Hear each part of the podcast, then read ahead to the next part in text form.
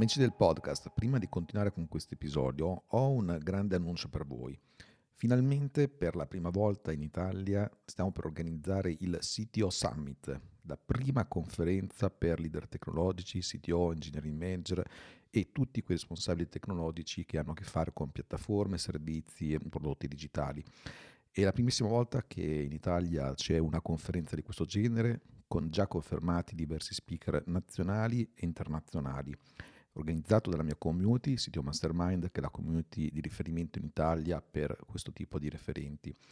E mi raccomando, vai subito a iscriverti alla waiting list nel sito di ctosummit.it, quindi ctosummit.it, per avere in anteprima tutte le informazioni sull'evento, su chi saranno gli speaker e soprattutto per poter accedere ai biglietti in anteprima, in particolare quelli dell'early bird perché già in base alla quantità di persone che sono già iscritte alla waiting list nelle prime 24 ore dall'annuncio andranno via molto velocemente. Quindi mi raccomando, vieni anche tu al sito Summit, registrati alla waiting list sul sito ctosummit.it, ctosummit.it e adesso andiamo avanti con l'episodio. E quindi siamo arrivati alla puntata 38 della Brigata dei Geek Estinti, dove parleremo del, dei CTO, del ruolo del CTO, oneri e onori di questa figura professionale. Lo facciamo con uh, dei veri CTO, gente seria che eh, sono onorato di ospitare stasera e a cui chiedo subito di introdursi in ordine di come li vedo io sul mio schermo. Quindi Romolo, Prego. Ciao, ciao a tutti, Romolo Velati, eh, sono CTO di Monriff, eh, diciamo la società che è dietro a Quotidiano Nazionale, La Nazione, Il Giorno e il resto del Carlino, quindi come, come giornali, come parte online e ovviamente anche la parte diciamo meno online quindi a contatto con i giornalisti. E ho iniziato questo ruolo, diciamo, da un anno e mezzo prima ho fatto un'esperienza partendo dagli anni dal 95, cioè lunghe esperienze, quindi da, partendo proprio dagli arbori della, diciamo delle telecomunicazioni, poi passato in una startup di Matrix, ho fatto diciamo prima come responsabilità era molto di sviluppo software, quindi responsabili di sviluppo software di parti online, quindi dove ho incontrato anche Alessandro eh, Franceschi, verso cos'era, che anno era? Sandro? È 2010-2008, qualcosa di questo genere. No, ci no. aveva aiutato a modernizzare l'architettura, quindi con tutte le pipe, con Puppet, eh, un'automazione già alla, alla partenza, anche perché la mia formazione è in ingegneria automatica, quindi ho cercato di mettere in pratica un po' quello che ho studiato. Quindi adesso sto affrontando questo ruolo eh, che è un po', un po' diverso da quello che è classico di sviluppo con ovviamente la parte infrastrutturale, qualcosa un po' più ampio, al quale però cerco di applicare gli stessi concetti imparati precedentemente. Molto bene. E Federico? Allora, io sono Federico Ferolli, ehm, ho iniziato a mettere le mani sul mio primo computer poco più di 40 anni fa, ne ho 48 adesso, e come tutti quelli andati, diciamo, cresciuti intorno agli anni 80, come l'84, Amiga, eccetera, eccetera, eccetera. E um, più o meno tutta la mia carriera l'ho, l'ho, costruita intorno alla passione dello sviluppo del software, ehm, con anche delle esperienze un po' nella scena demo, la sottocultura demo. E professionalmente poi ho lavorato per varie aziende multinazionali, italiane, europee, statunitensi e, ehm, diciamo sempre nell'ambito sviluppo software. E fine diciamo del eh, ormai 15 anni fa ho iniziato a ricoprire il ruolo del, del CTO per varie aziende ehm, negli ultimi anni anche per aziende abbastanza grosse come per esempio PagoPA eh, eh, dove mi sono occupato tutto, di tutto lo sviluppo della, della PIO e anche della piattaforma dei pagamenti. Eh, da circa due anni mi sono spostato su una startup un po' più piccola che si chiama Heritage Holdings che in realtà è un, diciamo sempre nell'ambito finanziario, è un fondo di private equity ehm, dove diciamo che, che, è molto incentrato sullo sviluppo di una tecnologia proprietaria per, per la gestione di tutti gli ambiti, diciamo, gli aspetti finanziari del fondo. E quindi è un po' una startup dove mi sono creato un team da zero molto affiatato e, e ci divertiamo un sacco perché possiamo usare un po' tutte le tecnologie che ci pare. Quindi, diciamo, in, in questi anni sono saltato un po' da aziende grosse con team di 30-40 persone, ad aziende piccole dove eravamo in 3 o 4, no? E quindi insomma ne ho viste anche tante e anche eh, in culture diverse, quindi culture europee, culture anche statunitensi, insomma un, po' di storie da raccontare ce l'ho ne hai fatte, insomma. Alex, altro ex amighista, come di molti di noi. Sì, sì, ciao a tutti, anche io faccio parte chiaramente del club del Commodore 64, VIC-20, Amiga, Demoshen, insomma, le abbiamo passate tutte, Fidonet, chi più, chi, chi vuole quel mondo, insomma, è quello che ci appartiene. E anch'io, sì, da ormai più o meno quasi 25 anni sono CTO in diverse modalità, sia per aziende mie, aziende di clienti eh, e particolare da qualche anno eh, sono anche advisor per altri CTO e CEO e soprattutto ho fondato una community che si chiama CTO Mastermind ormai dal 2018-2019 che eh, in Italia di fatto è un po' la community di, di CTO sono quasi mille membri e in più sono anche conduttore del CTO podcast che anche questo è un podcast che ormai abbiamo raggiunto quasi 300 puntate, ci stiamo arrivando, quindi tra l'altro ho avuto anche ospiti, anche alcuni dei partecipanti di, di questa sera. E eh, l'ho fondata questa community proprio perché eh, un, po no, un po' come il titolo, l'evoluzione del CTO, ecco, è un ruolo che è cambiato molto e fino a qualche anno fa in Italia non c'erano possibilità di confronto importante, di possibilità di imparare da altri CTO, ecco, avendo iniziato abbastanza presto ad avere questo tipo di ruolo,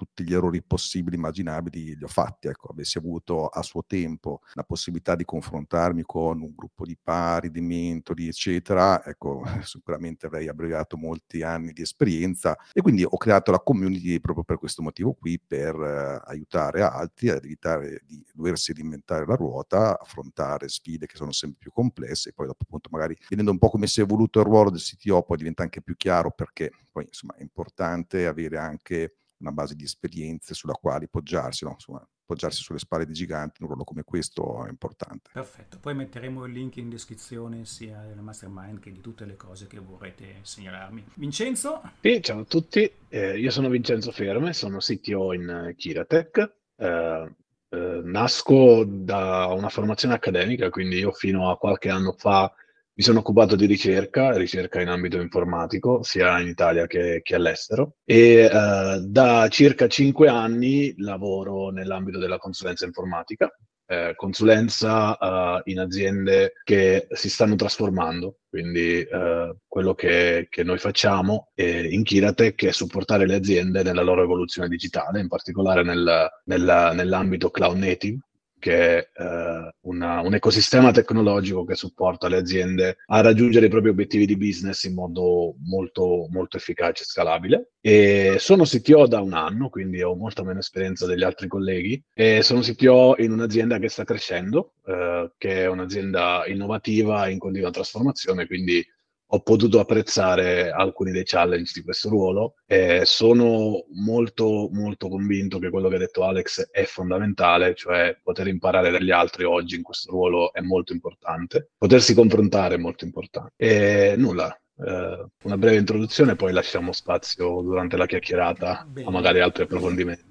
Allora, prima domanda personale, se, se, mi permettete, come si vive la vita del CTO? Dopo che immagino siete stati un po' tutti tecnici, comunque avete fatto più ruoli, dire, più di gestione più di codice che di persone. Com'è questo cambiamento? Beh, guarda, forse conviene partire proprio da quella che è allora anche un po' la definizione di CTO, perché è un animale che ha tante pelli, diciamo, a seconda di come le vogliamo considerare realmente, perché se dovessimo andare a quella che è proprio no, anche la definizione del ruolo, CTO sarebbe un C-level, no? quindi è un manager di altri manager fondamentalmente. La verità è che nella maggior parte dei casi CTO come titolo c'è anche, lo dà anche quella persona che magari è il co-founder tecnico o è il primo dei programmatori di un'azienda, quindi va un po' anche contestualizzato anche rispetto a quello che è anche il suo stadio di crescita, lo stadio di crescita dell'azienda. Se volessimo parlare quindi del CTO vero e proprio, Ecco, sicuramente è un cambio importante, considerando anche poi la maggior parte di CTO nascono come tecnici, no? Cioè è stata un po' la intro un po' di tutti, il Commodore 64, quello e quell'altro, gingilloni tecnologici che ancora oggi, no? Insomma, ce li abbiamo tutti come hobby e tendenzialmente siamo anche figure un po', spesso anche un po' introverse, un po' chiuse, un po' orso, questo qui no,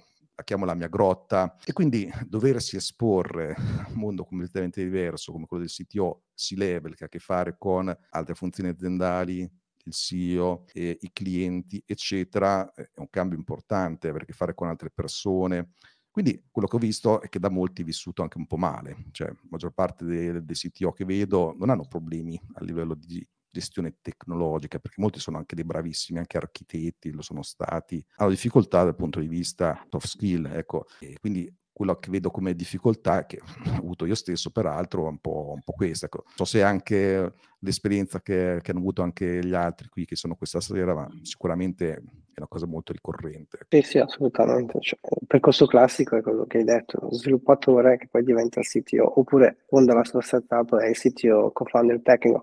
Ci sono però anche dei casi, ah, intanto secondo me questo un po' uh, prototipo del, del, CTO introverso, comunque lo sviluppatore introverso forse negli ultimi anni sia un po', è un po' sparito, nel senso che tanti programmatori sono comunque molto estroversi.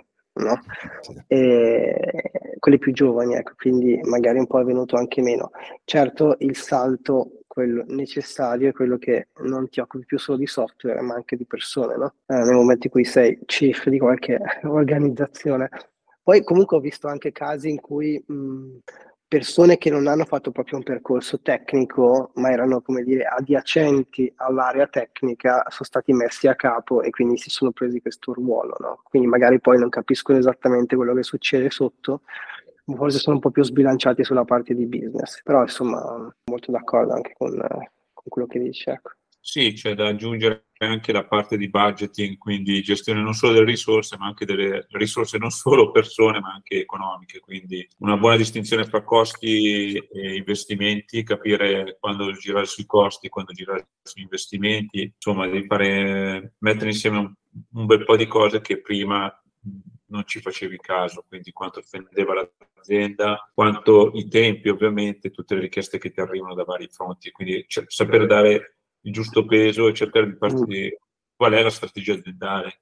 Capire cos'è una cosa core per l'azienda, è una cosa che può essere una commodity, quindi sta lì e dici vabbè, quindi poi più sul filone, non so se avete mai letto l'articolo, il famoso articolo che IT doesn't matter, eh, passato in cui che it doesn't matter, ma lì era, l'IT non c'entra, non è importante, in realtà eh, sta, per fortuna è stato un po' smentito da, da, da quello che è successo successivamente, era un certo periodo degli anni verso il 2006-2007 dove c'era questo ruolo che era è una commodity tutta l'IT. In realtà è eh, una cosa che eh, se gestita bene è un asset strategico per l'azienda, sia di costo sia di innovazione. Chiaro, poi dipende l'azienda cosa fa in particolare. Eh, cioè dipende un po' se la tecnologia è proprio il core del vantaggio competitivo dell'azienda oppure sì, insomma, esatto. supporto delle... allora cercare di essere reattivo a ottimizzare il budget. Esatto, quindi... Sì, è un ruolo è un ruolo che naturalmente porta anche alla necessità di dover comprendere bene quelle che sono le priorità e mettere alcune volte da parte gli interessi primari che ognuno di noi magari aveva fino a un attimo prima, perché ci sono delle priorità che non sono necessariamente legate alla tecnologia e tutti noi che arriviamo da, diciamo, siamo tecnici, nasciamo come tecnici, abbiamo sempre messo le mani in pasta, a un certo punto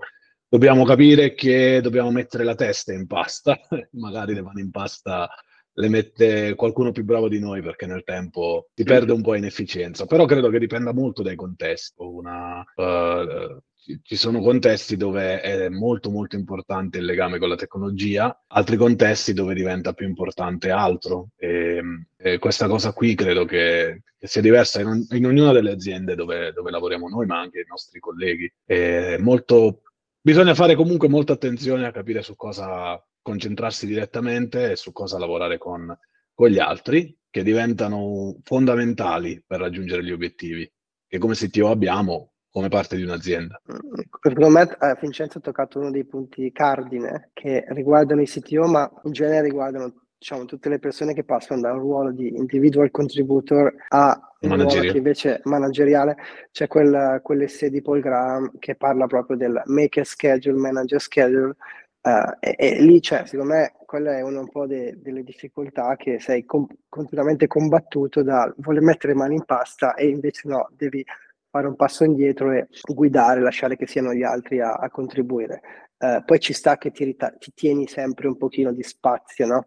Per mettere le mani in pasta, per, quindi non, non, distaccarti completamente da quello che succede, anche per mantenere il giusto dialogo no? con gli sviluppatori, altrimenti poi ti vedono come, vabbè, lui è il manager, non capisce un tubo di quello che stiamo facendo quindi facciamo quello che ci pare, no? Eh, mm. Quindi diciamo, te- tenere questo equilibrio è molto molto difficile, perché eh, eh sono, è una continua tentazione, diciamo. Sì, è, a questo è, punto è c'è sempre da ricordarsi una cosa importante che il primo team del CTO non è più il team quello tecnologico, è il team quello business, la board. Il secondo team è il team tech, e tipicamente tramite middle manager e dintorni. Quindi c'è anche questa cosa qui che è un grosso switch importante da, da considerare e quell'equilibrio di cui parlava Federico è fondamentale perché altrimenti si rischia poi di prendere delle decisioni troppo sbilanciate da una parte. Ecco, questo è anche il caso per il quale si dice no, che spesso il CTO fa anche da ponte tra business e tecnologia, ma da entrambi i versi, eh, non soltanto da business verso tecnologia, perché questo qui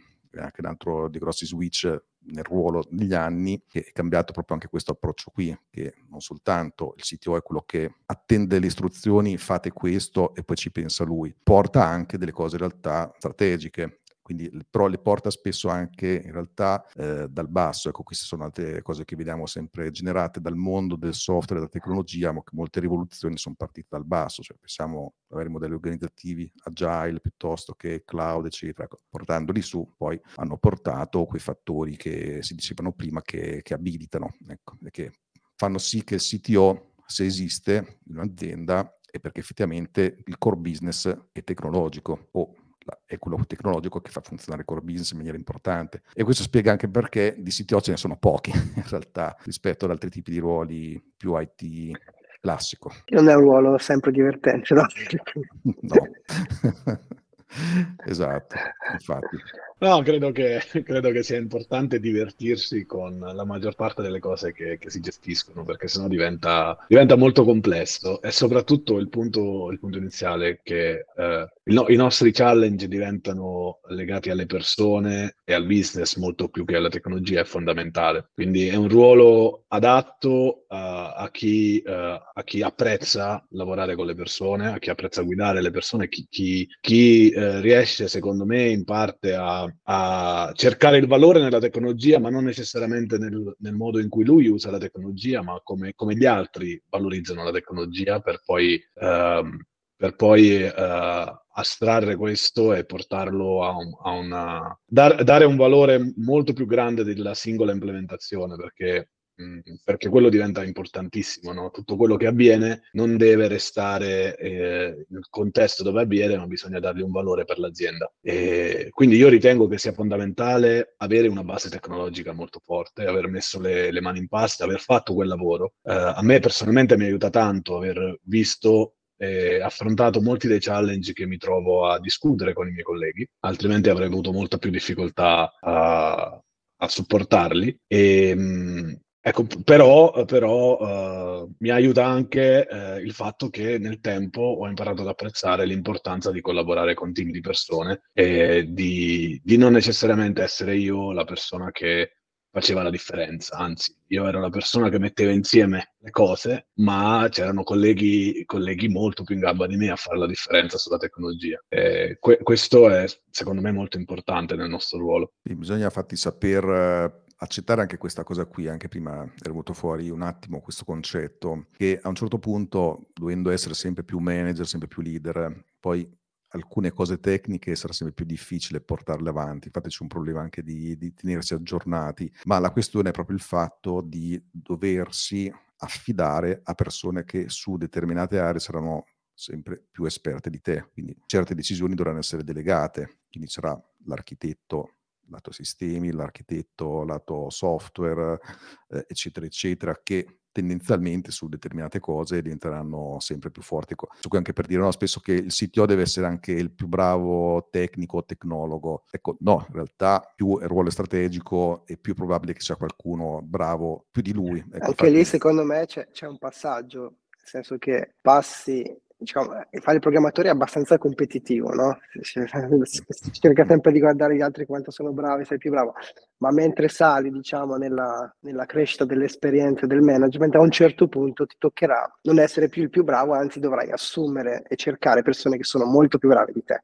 E questo passaggio, secondo me, è uno di quelli più difficoltosi, cambiare proprio prospettiva. Sì, eh, l'importante è che mantieni comunque una visione sulla parte proprio più strategica, dove l'azienda investe, qual è il suo core business. Quindi, chiaro, eh, in, in ruoli puoi delegare anche molto, però su alcuni fondamentali devi avere te però capire se effettivamente quello che si produce è, ha un valore. Quindi a, a, capire quindi se le persone sono quelle giuste e anche le, la direzione strategica comunque in mano al CTO. Cioè la scelta, alla fine, la scelta definitiva su un tipo di cloud non la puoi delegare tutto, tutto agli altri. Devi avere te una tua visione e impostarla. Cioè, alla fine, come secondo me, alla fine devi darti un'impronta a quello che fai, no? Eh, non puoi delegare tutto eh, devi avere tu un'idea soprattutto sulla parte strategica dove vuoi arrivare e dove investire i soldi. Quindi capire. L'altra cosa che ho trovato interessante nel mio lavoro è anche andare a vedere gli strumenti che noi abbiamo fornito agli utilizzatori finali. Cioè io passo sia in redazione cioè tutti, tutti, gli endpoint a vedere se effettivamente quello che forniamo è adeguato a quello che si aspetta, sentire le lamentele di quelli che lo utilizzano. No? Quali sono i problemi che se tu sei dentro nel tuo, nel tuo castello non li vedi. No? Quindi andare molto sul campo, vedere, vedere un attimo i feedback che sia a livello di prodotto, ovviamente se è prodotto verso l'esterno, sia verso l'interno se ci sono degli utilizzatori, soprattutto esempio in questo caso non sono CMS, no? sentire cosa ne pensano, cosa può essere migliorato e tutto, perché molte volte mancano proprio quei feedback diretti, cioè se sono troppi intermediati non ti arrivano a te, quindi non capisci proprio la, diciamo, l'urgenza o meno di, di, di, come va una cosa o come non va. Quindi sì, devi avere molti, diciamo, molti sensori in giro, molti sensori, capire effettivamente dove ci sono le criticità prima che esplodano. Quindi, quindi fare un po', un po' in giro, quindi anche un lavoro con 3.000 interfacce. Sì, quello della customer experience, dove customer può essere tante cose, no? quindi sia utenti interni che esterni, è un elemento sempre più importante, volendo riagganciarsi proprio all'evoluzione del CTO, eh, soprattutto rispetto al passato, che non può mancare, anzi in alcuni casi abbiamo anche il CTO, quello che fa l'evangelista, no? anche verso l'esterno, tipicamente lo fa in aziende che sono tech, nel senso che proprio producono tecnologia, dove gli utilizzatori sono sviluppatori, ad esempio, quelli a maggior ragione il CTO eh, va anche proprio all'esterno. Questo della customer experience, che poi in alcuni casi è un po' più digital, in altri casi è pure offline, è sempre stata un'altra delle cose che eh, si è cercato di spronare nei CTO per capire e uscire dal mondo tecnologico, ampliare quello delle persone, dove per persone non si intende più a questo punto soltanto il team, interno, ma anche gli utilizzatori, ecco questo qui della customer experience, cui hai fatto bene a dirlo, è un elemento estremamente importante per un CTO, proprio perché di nuovo il CTO tendenzialmente lavora su qualcosa che è il core business e quindi è utilizzato da qualcuno, da degli utenti, da dei clienti, non avere questo feedback. Però c'è da dire che mh, in tante chiacchierate fatte con CTO di vari generi, ecco, devo dire che questo qui lo si sta vedendo sempre più compreso come concetto e quindi questo è una cosa, una cosa buona. Ecco. Secondo me anche perché eh, si sta diffondendo sempre più sensibilità di prodotto anche tra gli sviluppatori perché è sempre più facile anche sviluppare un prodotto da zero da soli, no? Cioè, nel senso, la, la, la, la leva eh, che, che, ha uno sviluppatore è sempre più, più, grande, quindi con tutti i vari framework, eccetera, eh, un team piccolo anche di una persona o due riesce a sviluppare una feature completa o anche un prodotto completo. Quindi um, l'attenzione al prodotto, l'attenzione alla, user experience, alla customer experience sta scendendo sempre di più a livello proprio della, dello sviluppo del software e quindi è anche più facile forse per uh, il ruolo di CTO di, come dire, evangelizzare anche questo tipo di cultura nella sua organizzazione. Chiaramente deve essere una cultura, come dire, diffusa nell'azienda in primis, eh, altrimenti poi, come dire, l'area, l'area tecnica no, si cozza con, con, il resto dell'azienda, però insomma è, è, sempre più diffusa e anche probabilmente sempre più facile che si diffonda. Sì, questo qui della parte di prodotto è una delle sei aree che si è visto essere fondamentali nel ruolo di, di CTO. E, ehm, Infatti anche qui, perché magari ci ascolta anche qualcuno che magari aspira a diventare CTO, no, proprio per capire, a parte quella microdefinizione che ho dato prima che conviene poi espandere, tendenzialmente il CTO mette mano a livello macro, comunque deve formarsi anche a seconda del suo stadio di evoluzione di quello dell'azienda, delle aree che sono quelle di leadership, quella people, che è una cosa distinta in realtà, people e leadership sono due cose anche distinte su alcuni aspetti specifici, processi workflow, eh, la parte architetturale e infrastrutturale ovviamente, quella più tecnologica, parte di strategia tecnologica, di roba tecnologica e la parte di prodotto. Poi è vero che ci sono aziende dove la parte di prodotto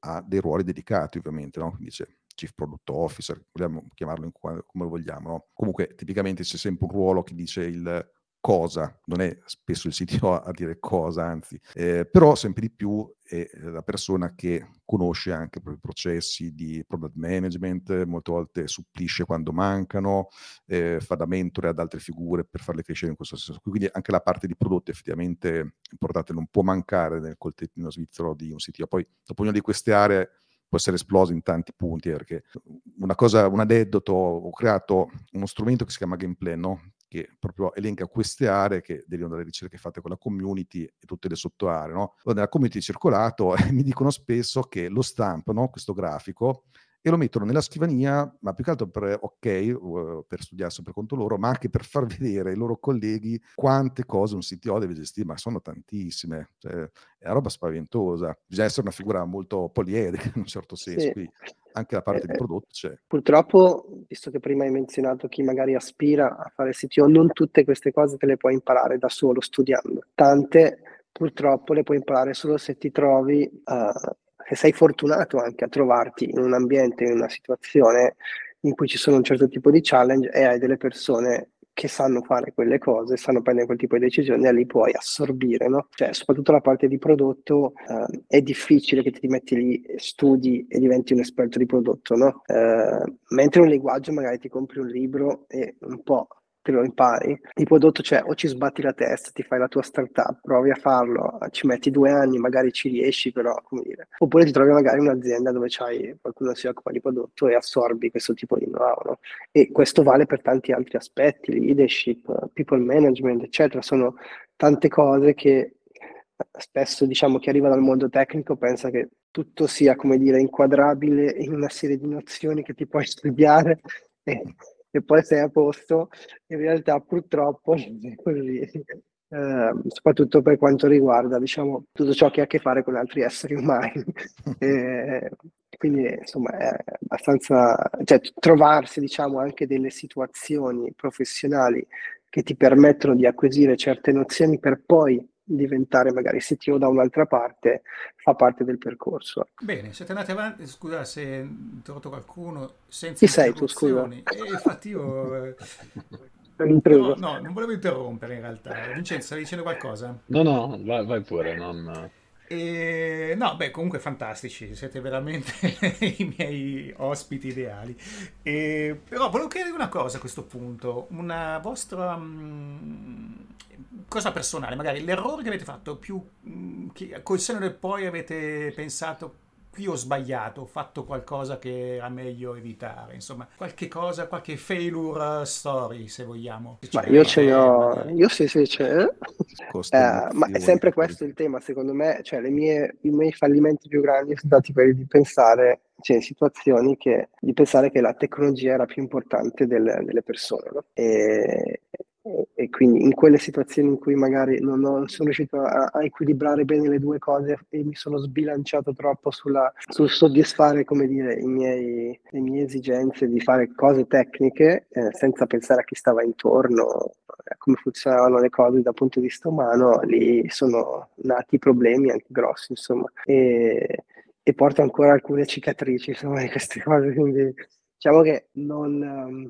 non mi sono mai pentito in 40 anni di aver fatto particolari scelte tecniche sbagliate, ma mi sono pentito tante volte di aver gestito situazioni umane in modo sbagliato. È la cosa che mi sono portato dietro. Sì, sì, è vero. È un po' questo, penso, un po' un filo conduttore per il comune proprio di persone come, come noi. Cioè, lo stesso, io credo che pochi alla fine abbiano di che eh, ripensare a qualcosa dal punto di vista tecnico. Cioè, sì, mi ricordo due o tre cose che avrei potuto fare meglio, posteriori, però alla fine non è, non è mai stato un problema tecnico, tecnologico, ma effettivamente anch'io, soprattutto di persone, molto.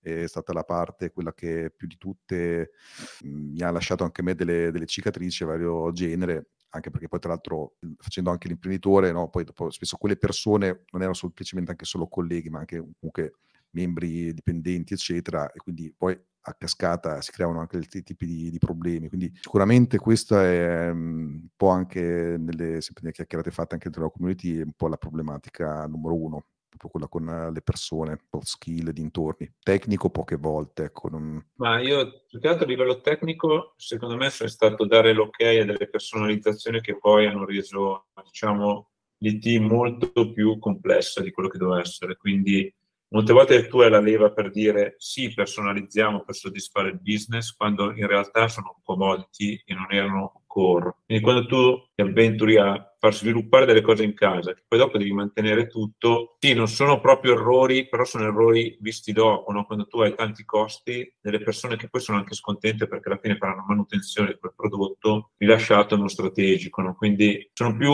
eh, molte volte ti trovi, li capisci dopo gli errori, quando vai a vedere diciamo, l'accumulo di quello che ti trovi dentro dopo tanto lavoro fatto, i cadaveri che ti trovi dietro o arriva a cambio, io ho avuto anche un, un CEO che era un CTO prima, quindi ti trovi in questa situazione abbastanza drammatica dove ha una visione completamente diversa dalla tua. Quindi quello che per te prima era molto figo, cioè non so se c'eri te Alessandro quando abbiamo sviluppato noi internamente l'editor, un editor dei siti innovativissimo, arrivato il nuovo CEO che arriva era un CTO ha detto no, eh, l'editor è una commodity, prego, 20, perso- 20 sviluppatori che molti erano anche diciamo freelance lasciati a casa prego, integrate un editor commerciale che va meno features, meno personalizzato e ti trovi a gestire tutte le complessità de, dell'endover di, di, di, prodotto, di tecnologia, eccetera. Molto stressante. No? Quindi cosa può succedere non lo sai quando, quando intraprendi una strada no? Quindi di sviluppo e di messa in produzione di, di prodotti tecnologici. Quindi un po' di fallimenti ci sono, secondo me sono proprio la leva per imparare, per capire poi anzi meglio fallire, come so dire, almeno hai qualcosa anche da raccontare. Poi non, non troppo, però un po' di fallimento fa sempre bene. No? Eh. Ah, io porto un esempio su invece la, diciamo, uno dei temi importanti che ci troviamo a gestire, che sono i processi, i workflow di, sia di comunicazione che di collaborazione. Ehm, per me un, un, qualcosa che ho imparato sbagliando è stato uh, sottovalutare l'importanza di dare i, corretti strumenti di comunicazione a, alle persone per collaborare e produrre il valore che io stavo chiedendo eh, strategicamente per l'azienda. È fondamentale supportare le persone anche in come possono comunicare per creare il valore che gli si sta chiedendo. Non, non è scontato che persone che sono molto brave e molto in gamba nel produrre un valore che magari va oltre quello che tu puoi immaginare, siano anche in grado di collaborare al meglio per far sì che questo valore possa poi essere reso fruibile da tutti. Quindi è molto molto importante pensare anche a qual è la struttura con cui le persone collaborano e dare in mano lo strumento di collaborazione o i processi di collaborazione per fare in modo che quello che si realizza poi è un qualcosa di fruibile e soprattutto che scali con la crescita dell'azienda. Secondo me Vincenzo ha toccato un tema super interessante di cui tra l'altro con Alex avevamo anche parlato una volta, è la legge di Conway, no? Eh, che insomma lega l'architettura software alla struttura organizzativa. E quindi sì, l'aspetto di comunicazione, struttura dei team, come interagiscono tra di loro, è, cioè, va, di pari passo poi a come viene fuori tutto il software e l'architettura e i problemi che questa possa avere. Quindi assolutamente e, cioè, e, torniamo poi comunque sempre al, all'aspetto umano della, della cosa. Insomma. Sì, qua mi viene in mente quel poster che circolava tanto una volta dove c'erano tutti i quadri di eh, quello che ha chiesto il cliente era la ruota co- attaccata all'albero con tre corde quello che aveva capito il PM era un'altra cosa, quello che aveva realizzato lo sviluppatore un'altra cosa ancora, non so se avete in mente, quello era proprio era... l'emblema de, de, de, dei problemi di comunicazione, di processo. Diciamo questo sì, è un classico, sicuramente tutto il mondo dei requisiti, del mettersi nei panni no, degli utenti, dopo qui negli anni sono state tante anche evoluzioni, eh, dal punto di vista tutto ciò che è venuto fuori, eccetera, UX, tutti gli studi, eh, il design fin, tante cose, ecco, anche fare prototipi, molte cose sono state un po' risolte, però effettivamente in alcuni casi rimangono dei problemi di, di processo. E peraltro questi qui vedo che spesso eh, comunque tendono a riproporsi frequentemente comunque nelle aziende che crescono, cioè mi capita di seguire, ormai sono delle multinazionali, prima delle scale up, che, che so, prima il team engineering erano 5 persone, prodotto lanciato come startup, poi diventano 10 persone, poi 20, poi 50, poi 100, oggi sono tutta l'azienda 900, di cui buona parte engineering, ogni, ad ogni cambio eh, si sono introdotti sempre nuovi importanti problemi di, di, processo, di comunicazione, quindi tendono poi a, a, ripresentarsi in maniera completamente diversa. Quindi un CTO da questo punto di vista, in realtà anche un po' il resto del management aziendale, eh, spesso si trova spiazzato nel, nel, risolvere questo problema quando l'azienda sta crescendo, perché effettivamente è come gestire un tipo di azienda diversa, questo infatti è lo stesso motivo per il quale, prima parlavo no, di stadi di crescita del CTO, per certi versi il CTO principiante eh, deve dopo 8 anni rimparare quasi tutto da capo in termini di sfide da gestire quando passa allo step successivo e così via fino a quando l'azienda è in fase di, di dominio, se ci arriva. Quindi è un problema ricorrente, come un po' tutti gli altri problemi che gestisce un CTO, eh, parliamo di aziende dove appunto la tecnologia è il core business, magari sono aziende che crescono anche rapidamente, è difficile dare una soluzione perché nel momento in cui hai risolto quel modello di azienda, già l'azienda è andata avanti, nel frattempo con un modello diverso. Ecco, sì, e anche fare, fare il CTO di un'organizzazione di 10 sviluppatori 100 o 1000 sono tre lavori completamente diversi. Esatto. E la stessa persona potrebbe, essere, potrebbe anche essere che non, va, non, è fatta per farli tutti e tre. Quindi devi anche un po' sviluppare la sensibilità su che tipo di CTO ti piace essere e in che mm. tipo di azienda vuoi, essere, vuoi lavorare, no? Quindi non è scontato che tu fai tutto questo percorso, ecco, quindi eh, quello è, è, un tema estremamente importante e, e, e, e, spesso diciamo, lo scopri troppo tardi, cioè quando ormai ci sei già arrivato e eh, dove magari con un decimo, diciamo, nella fase precedente hai avuto un grande successo, in quella successiva è un completo fallimento, no? E, e, qua è importante il lavoro, diciamo, anche il supporto di, di mentori e di, di, una community per farti capire, insomma, queste cose. E l'altro proprio nella community sono emersi diversi esempi di persone, no? Che proprio quando c'è stato lo switch non ce la facevano e hanno preferito cambiare contesto o addirittura cambiare anche ruolo, cioè sono stati diversi casi anche di persone che sono tornati a fare gli engineer. Eh... Assolutamente non è così raro, ne conosco anche io. Succede, insomma. Sì. Eh, quindi va tenuto conto anche di questo. Il CTO, eh, appunto, per come la definizione di oggi, può essere un po' soggetto a questo tipo di, di, tensioni. Allora, io dal basso della mia attività di consulenza ne ho viste tante diverse, mai dall'interno, sempre dall'esterno. Però una, una regola fissa, ed è in linea con quello che un po' dite, è più sei grande e meno sei ottimizzato, funzionale, sei, ci, so, ci sono più sprechi, più dispersione, cioè più l'azienda è grande, più c'è, c'è, spreco di risorse in qualche modo. E quindi la domanda è, eh, come ci si organizza quando si scala veramente? Come che si può cercare di organizzare i team, le persone, i flussi, i processi per fare in modo che questa dispersione e questa disorganizzazione che poi quasi diventa... cioè a volte ci sono problemi di di regolamentazioni, di policy, anche di strutture aziendali inevitabili. Però, insomma, avete qualche... Sì, beh, ma qui c'è tutto il mondo, anche qui sono state tante evoluzioni negli anni, cioè anche qui volendo parlare no, di evoluzione del CTO, parlo di pari passi spesso anche con proprio i modelli organizzativi, che sono, sono andati di moda i vari Spotify model, piuttosto che shape up, piuttosto che eccetera, anche questo qui non c'è ancora forse una soluzione definitiva. Eh, ancora non l'ho trovata, quindi bisogna trovare un modello un po' per, calato un po' su ogni organizzazione, perché nel momento in cui siamo in quella situazione ehm, che, che hai raccontato tu, ma di problemi ne escono fuori tanti, ma tantissimi, per dire quando superi, che ne so, la soglia dipende da azienda ad azienda, però metti che il tuo team engineering passa oltre 50 persone. Oltre a quei problemi se ne innescono anche altri, tipo in alcuni casi è ora di pensare anche all'engineering ladder, con tanto anche di fasce, bande retributive, che va a complicare ulteriormente tutto il discorso dell'organizzazione e poi comunque l'azienda cresce ulteriormente, devi smantellare funzioni, eccetera. Poi quello che diceva giustamente prima Federico, la legge di Conway, quindi dopo ti ritrovi anche con un tipo di architettura tecnologica che non è più adatta e viceversa. Cioè, qui possiamo, penso, fare delle puntate ad hoc solo per questo, probabilmente non troviamo neanche la soluzione eh, definitiva. Sì, e poi secondo me, cioè, mentre l'azienda sta scalando, comunque si va a formare una cultura aziendale con i suoi valori tipici di quell'azienda, quindi non è che tu puoi arrivare con voglio fare l'organizzazione in questo modo perché mi piace, no? Ma devi in qualche modo costruire un'organizzazione che va bene in quel contesto culturale.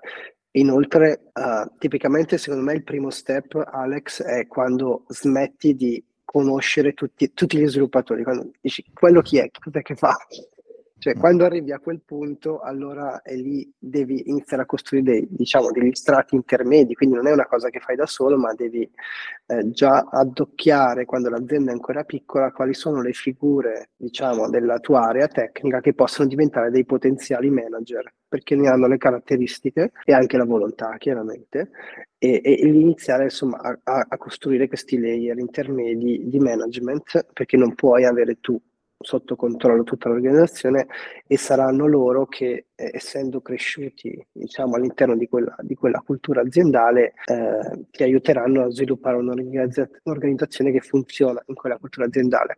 Ci sono aziende che provano magari con troppo ritardo a tirare dentro manager o da altre aziende eh, che cercano di portare la loro cultura, ma diciamo c'è questo sempre il rigetto iniziale magari dell'organizzazione, no?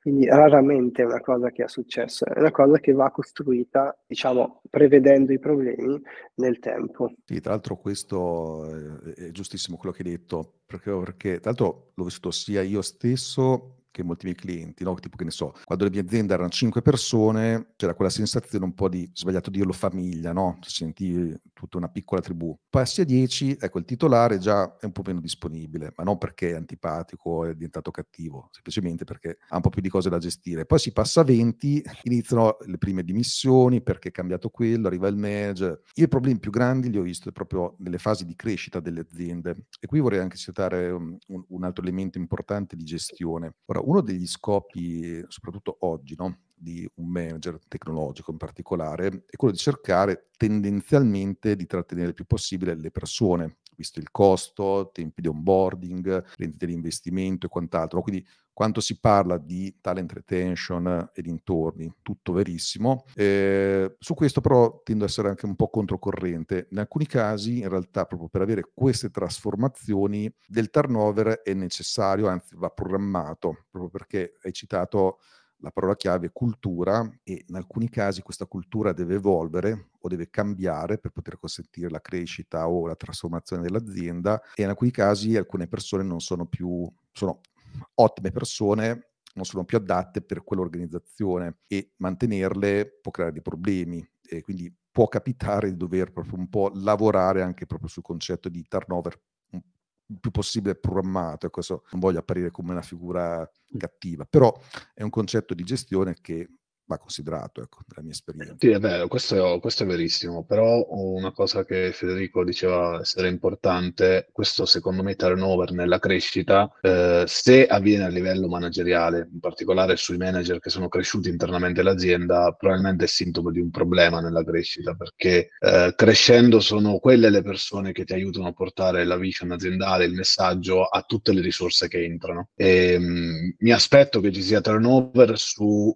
ehm, persone che si occupano di tecnologia, magari che non sono più allineate con l'azienda, però meno su uh, quelle che sono state le persone selezionate per ruoli manageriali. E persone che naturalmente erano già parte dell'azienda, che sono state selezionate per ruoli manageriali per favorire la crescita. E sono d'accordissimo che, ehm, diciamo, secondo me, almeno per l'esperienza che ho io, fino a una certa grandezza, manager dall'esterno sono un challenge molto più grande che magari di manager dall'interno che non sono necessariamente pronti al 100% per il ruolo manageriale, ma hanno voglia di mettersi in gioco, eh, perché appunto darebbero una discontinuità su quella che è um, quello che è il messaggio che si vuole uh, portare dentro il, dentro il, team crescendo e, e, quindi magari è un rischio che non si può correre, però io ritengo il turnover importante, però quando avviene ruoli, sui ruoli manageriali mi, diciamo, probabilmente c'è da preoccuparsi, ecco, o da rivedere quelle che sono le scelte. In fatte. realtà qui, qui secondo me c'è uno degli errori più classici che ci sono soprattutto nel, che ho visto anche in Italia, cioè quello di non creare un dual ladder, come diceva prima Alex, e quindi costringere, diciamo, a, avere come unico, mm. diciamo, uh, modo di crescere, uh, modo di crescere quello di diventare manager. Esatto. esatto. E oh, quindi alla fine eh, le persone vengono selezionate per fare i manager non perché ne hanno le caratteristiche, ma perché sono lì magari da dieci anni, bisogna farle crescere, no? se no se ne vanno e quindi fai fare il manager e nel manager falliscono totalmente, c'è un lavoro che non gli piace, che non sono capaci a farlo, eccetera, e lì c'è il turnover dei manager. No? Mm. Um, quello è un errore. Qua c'è l'altra legge dove uno raggiunge il massimo livello di incompetenza, non ruolo. La legge di Peter. Bisogna stare attenti a non portare a compimento esatto, anche assolutamente.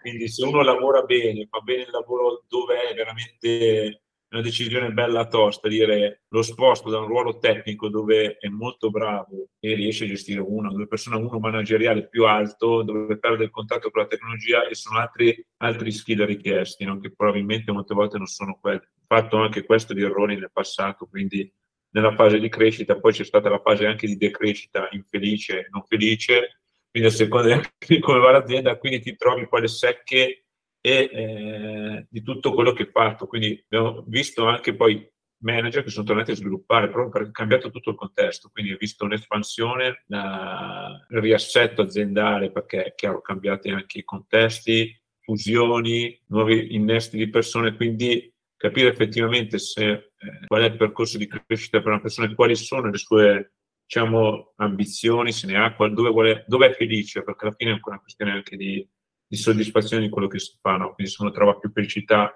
a sviluppare, a creare, creare diciamo, qualcosa di tangibile, allora è un po' un errore. Poi, chiaro, tu quando sei in crescita, quelle sono le persone, quindi se devi crescere è difficile che tu prendi dall'esterno un manager su una cosa che è in crescita dove è poco sondata. No? Quindi eh, l'errore naturale che fai è promuovere quelli che, ti, che erano prima nel tuo team, cercando di non sbagliare, cercando di vedere quelli che Diciamo che lì devi essere, eh, devi guardare molto avanti e iniziare a coltivarti le persone, no, non quando ti servono che diventino dei manager, eh, lo so, molto eh, prima, no?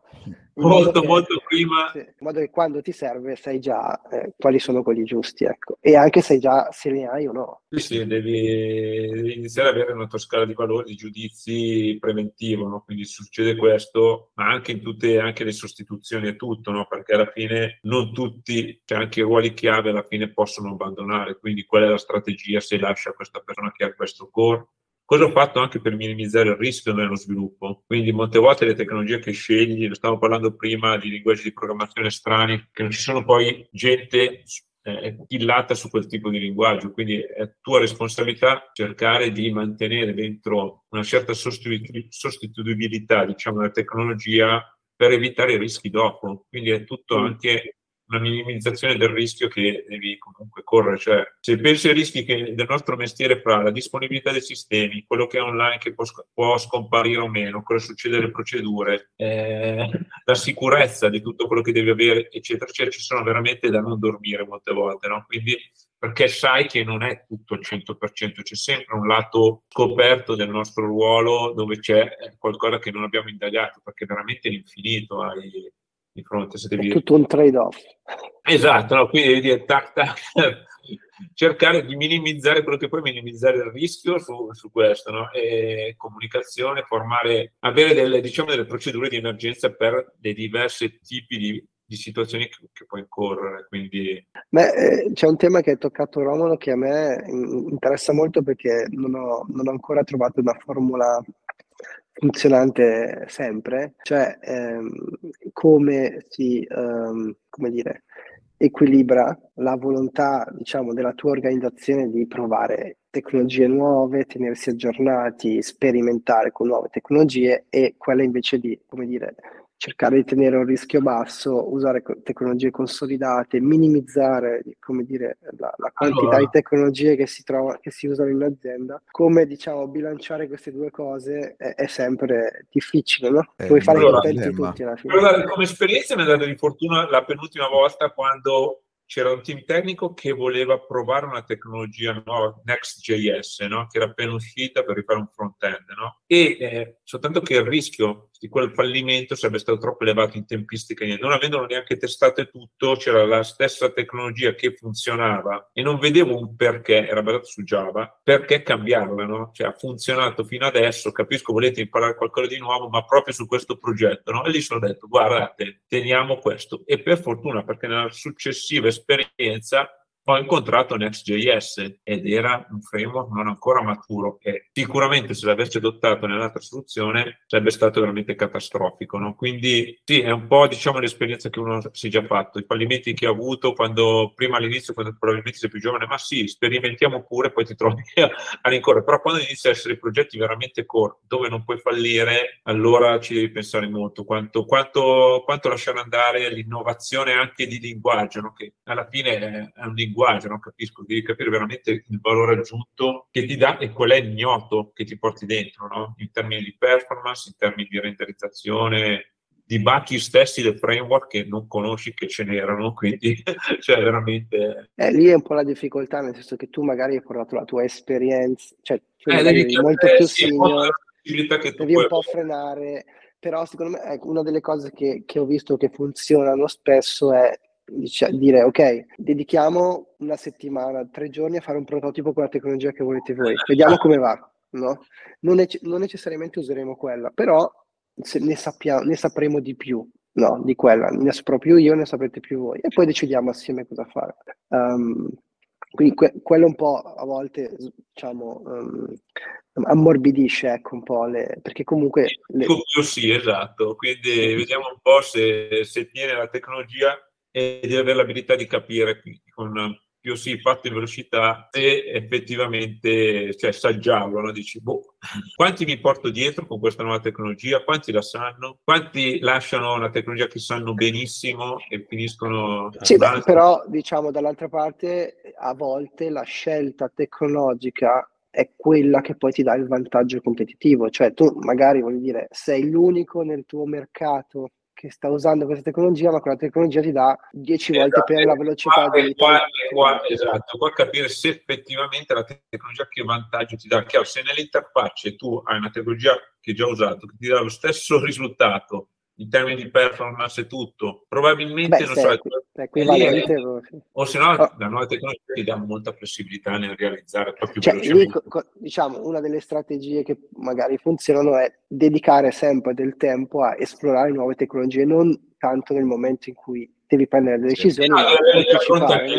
Sì, cioè, esce un nuovo framework, boh, proviamo a fare qualcosa di poco rischioso con quel nuovo framework, così nel momento in cui dobbiamo iniziare un nuovo progetto, magari più strategico, abbiamo già un'idea. Um... Deve aver investito prima, sì. Esatto, eh, sì. Quello che sempre, deve aver investito prima, avere già, perché provarlo nel momento in cui parte il progetto è il tempo che perdi. Sì, bisogna, bisogna avere degli strumenti per incanalare la continua voglia di scoprire che noi, noi tecnici abbiamo, no? Eh, ci siamo passati tutti, è fondamentale avere gli strumenti sia per permettere alle persone di esplorare, perché almeno per la mia esperienza alcune volte davvero è successo quello che ha indicato Federico, cioè l'esplorazione ha portato a un potenziale vantaggio competitivo non indifferente, un'esplorazione che non è avvenuta nell'ambito di un progetto naturalmente, ma uh, nell'ambito di, di, di, ricerca interna, di approfondimento e studio interno nell'azienda. E però l'altro livello è che bisogna saper comunicare bene quelli che sono rischi non tecnici o tecnologici. Quindi bisogna parlare con, uh, con colleghi che magari non sono abituati a ragionare rispetto ai rischi sulle persone, sull'accesso alle skill, sull'utilizzo uh, consolidato di quella tecnologia in ambienti produ- di produzione di un certo tipo e um, spiegare a fondo il motivo per cui quei temi sono importanti magari per quel progetto, perché alcune volte semplicemente non sono non sono parte dei motivi per cui si, si, chiede di approfondire una tecnologia o si preferisce una tecnologia. C'è, e... c'è, anche un altro tema interessante che ogni tanto salta fuori, che è la sindrome del not invented here, no? Cioè ci sono delle aziende che come cultura si sviluppano eh, tutto sì. da zero, comunque vogliono svilupparsi le loro cose e poi magari quando c'è già quella cosa disponibile sul mercato, no, eh, la nostra cosa funziona meglio Eh, e quindi diciamo sperimentare invece in modo non rischioso aiuta a dire ok, magari la prossima volta possiamo questa cosa qui che abbiamo fatto la deprechiamo e iniziamo a usare questa cosa che è più standard. No? Sì, è, è un po' importante. l'idea del tuo, eh, la questione dell'editor di prima che diceva Romolo. Ecco. Però messa un po' giù meglio, non arriva il CEO e dice buttate via questo, usiamo l'altro. Ecco. Beh, adesso te- anche il lock-in inizia a essere anche sui cloud, no? quindi quelli che sono partiti a usare prima AWS, portarsi su un altro cloud non è proprio banalissimo se avevi iniziato a utilizzare tutte le cose che ti dava off the shelf, diciamo AWS, quindi anche ci sono vari tipi di lock-in e personalizzazione che incontri, anche gli skill non solo di programmazione, ma proprio architetturali che ti porti dentro. Quindi come scalare, come abbiamo fatto fino adesso, vogliamo cambiare modalità e tutto. Quindi no, eh, ci, ci sono varie, varie dimensioni, diciamo, dove, dove dobbiamo provare a, a trovare le soluzioni sempre, sempre nell'interesse poi aziendale alla fine, perché alla fine quello che lasci deve essere qualcosa, diciamo, di rilocabile a un'altra persona. Sì, sì, ma è normale che poi, ecco, tipo no, il discorso del lock-in, ehm, come in altri settori, per tante cose, anche nel nostro mondo, c'è spesso una strategia di lancio e poi una strategia di crescita, no? Molte volte il tal cloud provider ci fa comodo perché comunque con tutte le cose che ci fornisce, senza doverle appunto inventare, sono lì on demand, eccetera, molto velocemente portiamo il prodotto sul mercato, il prodotto cresce, poi a un certo punto magari inizia a starci stretto, quel provider eh, si iniziano a prendere altre decisioni, però all'inizio non era sbagliato, ecco magari la scelta del cloud provider in sé, è cambiato il contesto, dalla strategia di lancio si passa a un'altra strategia, quindi anche queste qui sono tutte decisioni che secondo me ci stanno assolutamente nel ruolo del CTO, dover a un certo punto anche sperimentare perché eh, poi l'azienda appunto magari crescerà oppure cambierà, cambierà il prodotto, cambia il mercato, cambiano i clienti, cambia tante cose e quindi essere eh, già un po' pronti nell'aver sperimentato altre cose che possono essere utili ci sta, ecco. Quindi, però questo non significa per forza che le decisioni prese prima erano sbagliate, ecco, questo è quello che mi viene da dire. Quanti di voi ave- hanno un CED interno all'azienda? Quanto, com'è il vostro mix? Allora, eh, io con i miei clienti eh, ho sempre cercato di rimanere un po' lontano da quella parte lì un po' più, polverosa, parlando di CED old style, mettiamola così. Eh, Però ci si deve integrare. però, esatto, eh, Mm. cioè, l'obiettivo è ovvio passare tutto un bellissimo SaaS, tutto, no? quindi dare un, core, un backbone, Eh, no, l'azienda media italiana ancora arrivi, sulla S400, trovi- ecco. un CED, quindi devi dire cosa c'è, fra cinque anni c'è ancora iniziare a pensare che strategie mettere in campo, anche evolutive, perché ti trovi tante cose che sono rimaste dentro CED, sono rilocabili, non sono rilocabili, quindi non è proprio facile quello che trovi in Mm. eredità. appunto. Eh, Quindi ma questo, sempre parlando no, di evoluzione di CTO, eh, poi adesso se parliamo di CED, quindi anche cose tipo ERP e roba di quel genere, chiaramente parliamo più di un ruolo un po' CIO o simile, però sono sfide che anche il CTO oggi ha. Una volta c'era molto di meno il problema del legacy per un CTO, cioè era tutto greenfield, no? quindi si partiva da zero in tantissime cose, sempre di più il CTO ha a che fare con un legacy, o perché l'azienda dove sta è magari tradizionale, sta lavorando in uno spin-off innovativo, però deve comunque collaborare con la parte vecchia dell'azienda, eh, oppure perché i sistemi che ha creato lui sono diventati legacy. E questo è, è sempre di più la storia dell'evoluzione del CTO. Una volta era tutta sperimentazione, cioè io quando sono partito nel 99, eh, cioè inventavo io le tecnologie, perché non c'era niente. Ho iniziato con il PHP, non esistevano neanche le librerie di estrazione del database, me le sono inventate io, no? Quindi ho creato N strati di estrazione e poi dopo qualche anno me ne sono ritrovato io stesso come legacy dei miei prodotti, che ormai quelle cose erano già invece delle commodity in tanti framework, quindi sono imprigionato da solo. Però sempre di più questo eh, TO ce l'ha come problema. Per, proprio per come si è evoluto il mondo e tutte queste cose qui, quindi la tecnologia che gestisce il CTO ormai è talmente ampia, sono tante le cose, già ci sono nelle aziende, è diventata una giungla, quindi è un'altra delle, delle sfide importanti. Ecco, su questo un po' assomiglia un po' di più al classico IT manager CIO su alcuni aspetti. Il eh, tema un po' più generale è quello del debito tecnico, no? Che ci sta tutti qua a cuore. Ah, beh, cioè, il debito tecnico mondo. puoi vederlo in tanti aspetti, anche nel- nell'hardware, nelle librerie, nel software legacy, quindi mm, non devi lasciare che marcisca, ecco, è troppo Sì, tardi. sì, sì. No, ma poi ecco, il debito tecnico di cui è abituato il CTO è ridicolo rispetto al debito tecnico che gestisce il mondo informatico classico, perché cioè, tante banche ancora hanno le procedure in COBOL degli anni 60, ecco, quindi parliamo ecco, di, di, un mondo super legacy che ha tutto il suo debito tecnico ben più ampio di quello che gestiamo noi, che alla fine siamo sempre sulla cresta dell'onda. Ci siamo quello del debito tecnico è un'altra delle leve di gestione del CTO. Ecco, delle cose che non vanno subite più di tanto, ma fanno parte di... di è un po' come il reattore di Chernobyl, no? Lo devi incastrare dentro un cappottone. Sì, nel suo sarcofago. No, nel suo sarcofago e lo tieni sotto controllo. Eh beh, no, beh, cos'era? Cloud ha visto le varie evoluzioni, quindi avevamo anche due bellissimi CED esterni, poi l'outsourcing, un altro, eccetera, eccetera, fino ad arrivare al cloud. Quindi, bene o male, tutte le cose, sono stati anche allagamenti nel passato, hanno avuto quindi con disaster recovery se funzionava, anzi l'alta disponibilità se funzionava meno. Quindi no, c'erano state varie, varie evoluzioni. No? Ovviamente la legacy eh, è c'è la possibilità anche lì di portarla in SaaS, ovviamente costa ancora più di, di averla nel CED, quindi però penso che per tutti avere un bel, il SaaS ha dei vantaggi notevoli anche per gli applicativi legacy, per tutta la storia dell'update, dell'upgrade, il fatto che comunque l'interfaccia unica, diminuiscono sensibilmente anche le personalizzazioni che puoi chiedere e ottenere, quindi è un servizio standard classico, quindi è quello che devi concentrare è fornire comunque un backbone di connettività notevole, che alla fine quello è la,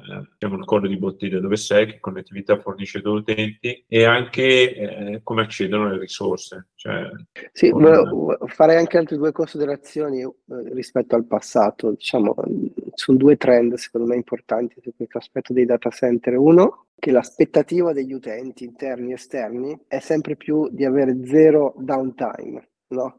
Mentre una volta, anche se il servizio, come dire, era attivo solo durante gli orari d'ufficio, andava bene, adesso non c'è più, c'è soprattutto dopo il Covid, chiunque può dover lavorare qualsiasi ora del giorno, della notte, di qualsiasi giorno della settimana, quindi ci deve essere zero downtime anche durante gli upgrade, durante la manutenzione. Quindi questa è l'aspettativa ormai di tutti gli utenti e, e, e l'altro trend secondo me interessante è che il, lo skill set e le competenze necessarie per mettere le mani nel data center, sui server, attaccare i cavi, configurare il router, eccetera, una volta erano molto più diffuse, adesso sono sempre più rare, no? Quindi operare un data center e eh, erogare un servizio ad alta diciamo, disponibilità diventa sempre più difficile e costoso, quindi è, è, questo ti porta chiaramente verso il cloud. Esatto, devi però fornire un backbone aziendale di connettività ad, ad alta disponibilità, quindi diventa quella la rete come quando sei a casa, non c'è, non c'è la DSL, sono morto, cioè mm. non ho più un applicativo dove posso lavorare. E dai, la rete è un problema risolto ormai. Io, i, i, problemi di latenza, velocità e tutto ormai mi sembrano, cioè, di questi tempi dove abbiamo le fibre in casa, con la ridondanza del caso direi che è l'ultimo... Eh, DSL a casa, cos'è?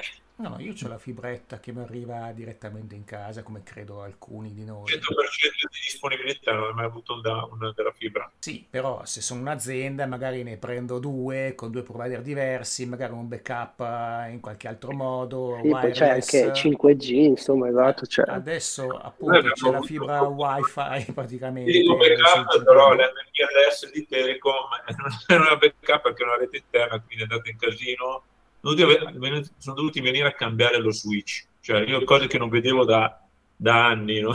lo vedi, switch che dire, è data center frontiera, cioè, ma guarda che era... Sei tutto in cloud, la gente magari si usa il suo cellulare per andare a vedere le risorse sul mm. cloud, no? Cioè, poi è vero che magari ci sono turni di accesso. Sì, deve avere però, il senso... cellulare, ovvio, anche lì a livello di security fai il giro, però devi rientrare in una specie di VPN, quindi se vuoi chiaro, i vari livelli di sicurezza che vuoi mettere, per poi sono tuoi. Cioè, come puoi accedere? Con che, con che credenziali? Dov'è, la, dov'è l'LDAP? Dov'è che viene centralizzato il token? Dov'è che ce l'hai? Quindi se dentro o fuori, cioè anche quello in rete, eccetera, eccetera. Quindi, sì, però diciamo, voi che avete visto l'IT del noi che abbiamo visto l'IT del passato, adesso a livello di un po' come diceva Federico, di ridondanza, stabilità, eh, efficienza delle infrastrutture, siamo a anni luce. Ma, ma anche le aspettative sono aumentate, no? Come nello streaming prima, o come qualsiasi cosa su YouTube che cliccavi, stavi. Adesso se non è anche ragazzi che schifezza, cioè, gli utenti hanno sempre meno pazienza, l'attention span è estremamente ridotto, quindi a maggior ragione. No. Ogni millisecondo di latenza in più perdi. Ah, avete visto la serie su, di Spotify su Netflix del, CEO, del CTO, CEO CTO di Spotify dove c'era il pazzo scatenato del, che era il product manager, che era anche il responsabile, c'era il CTO che l'ha fatto impazzire, che voleva la latenza oltre far capire che oltre il TCP/IP. Non so se qualcuno l'ha visto, ma è bellissimo come, come serie. Eh? Cioè, perché eh, lui è partito proprio dal concetto di prodotto, di come, era fluito il, l'hacking, cioè ai tempi c'era l'MP3 che te lo scaricavi, dopo te lo sentivi, il passaggio allo streaming e poi addirittura al passaggio allo streaming eh, al pulsante, cioè Spotify, se lo vedete in interfaccia, clicca, parte. Cioè, per, per far quello c'è sotto la fantascienza, ai tempi e c'era il CTO che di, di, Spotify che veniva, è stato fatto impazzire dal, da, dal, capo di prodotto perché voleva cose che non, non, esistevano. Quindi si è dovuto inventare veramente una tecnologia notevole. Quindi... E si sono visti i risultati del successo. Eh, ci sono stati, no? però era bellissima una parte del film dove tutti applaudivano CTO, ce l'ho fatta e il capo fa no, voglio ancora di più, incazzatissimo, no? E lui fa: No, basta, è impossibile, di questo non ce la posso fare. E lui voleva l'istantaneità nel click, quindi addirittura la previsione di quello che dovevi caricare, cioè fantascienza. Bello, eh? comunque. Io, se, se, posso, volevo sollevare un, tema, un altro tema molto interessante, che è quello del. Mh, nello scalare dell'organizzazione diventa sempre più difficile eh, catturare i learnings, il know-how, che le persone acquisiscono nel loro lavoro e diffonderlo, condividerlo. No? Quindi ti trovi quello che sa solo lui quella cosa, che se se ne va perdi quell'informazione. Quindi um, quali sono mh, nella vostra esperienza le, le, strategie migliori per, da mettere in piedi, insomma, per, per far girare le informazioni catturarle, mm. cioè tirarle fuori essenzialmente dalla testa delle persone. Eh, eh, io aggiungerei che è ancora più complicato farlo in un mondo dove ognuno lavora nella propria stanza nella propria casa. Almeno l'esperienza che credo molti di noi hanno è che collaborano con persone che vedono molto raramente. E, ehm, quindi in quel caso lì, eh, personalmente, quello che ho provato a fare è stato, è stato questo: ehm, sviluppare una cultura della condivisione. Quindi eh, quello che noi facciamo eh, è una condivisione, è un'attesa della condivisione da parte di tutti. Abbiamo dei momenti interni in cui chiediamo a tutti i colleghi di condividere quello che eh, che, vedono essere il valore che hanno prodotto magari nelle attività che hanno fatto per lavoro o anche per attività diciamo, legate alla tecnologia che svolgono come hobby. Una condivisione strutturata, quindi abbiamo fornito anche con il supporto di un collega eh, uno strumento per poter condividere questa, questa, conoscenza in un modo strutturato e standard per tutti, perché questo ci aiuta pure a creare degli spazi dove questa conoscenza è accessibile anche da altri. E mh, naturalmente ci sono tanti challenge perché eh, bisogna, eh, diciamo, estrarre alcune volte questo valore da, dalle persone, soprattutto nella, nel mondo di noi tecnici eh, molte volte non siamo abituati a, alla condivisione, eh, è una cosa che, mh, che, non è necessariamente parte di ognuno di noi, quindi bisogna, bisogna, supportarsi tutti per far comprendere il valore di condividere continuamente quello che si fa nelle, nelle, nelle attività lavorative. Quindi un altro, un, un altro, requisito importante è che in, tutti, in tutte le attività noi richiediamo una, una parte del tempo dedicato alla documentazione dove la documentazione può essere anche, scrivo giù l'elenco dei 15 comandi che mi hanno portato dal problema alla soluzione. Non il testo, non altro, ma i 15 comandi. Poi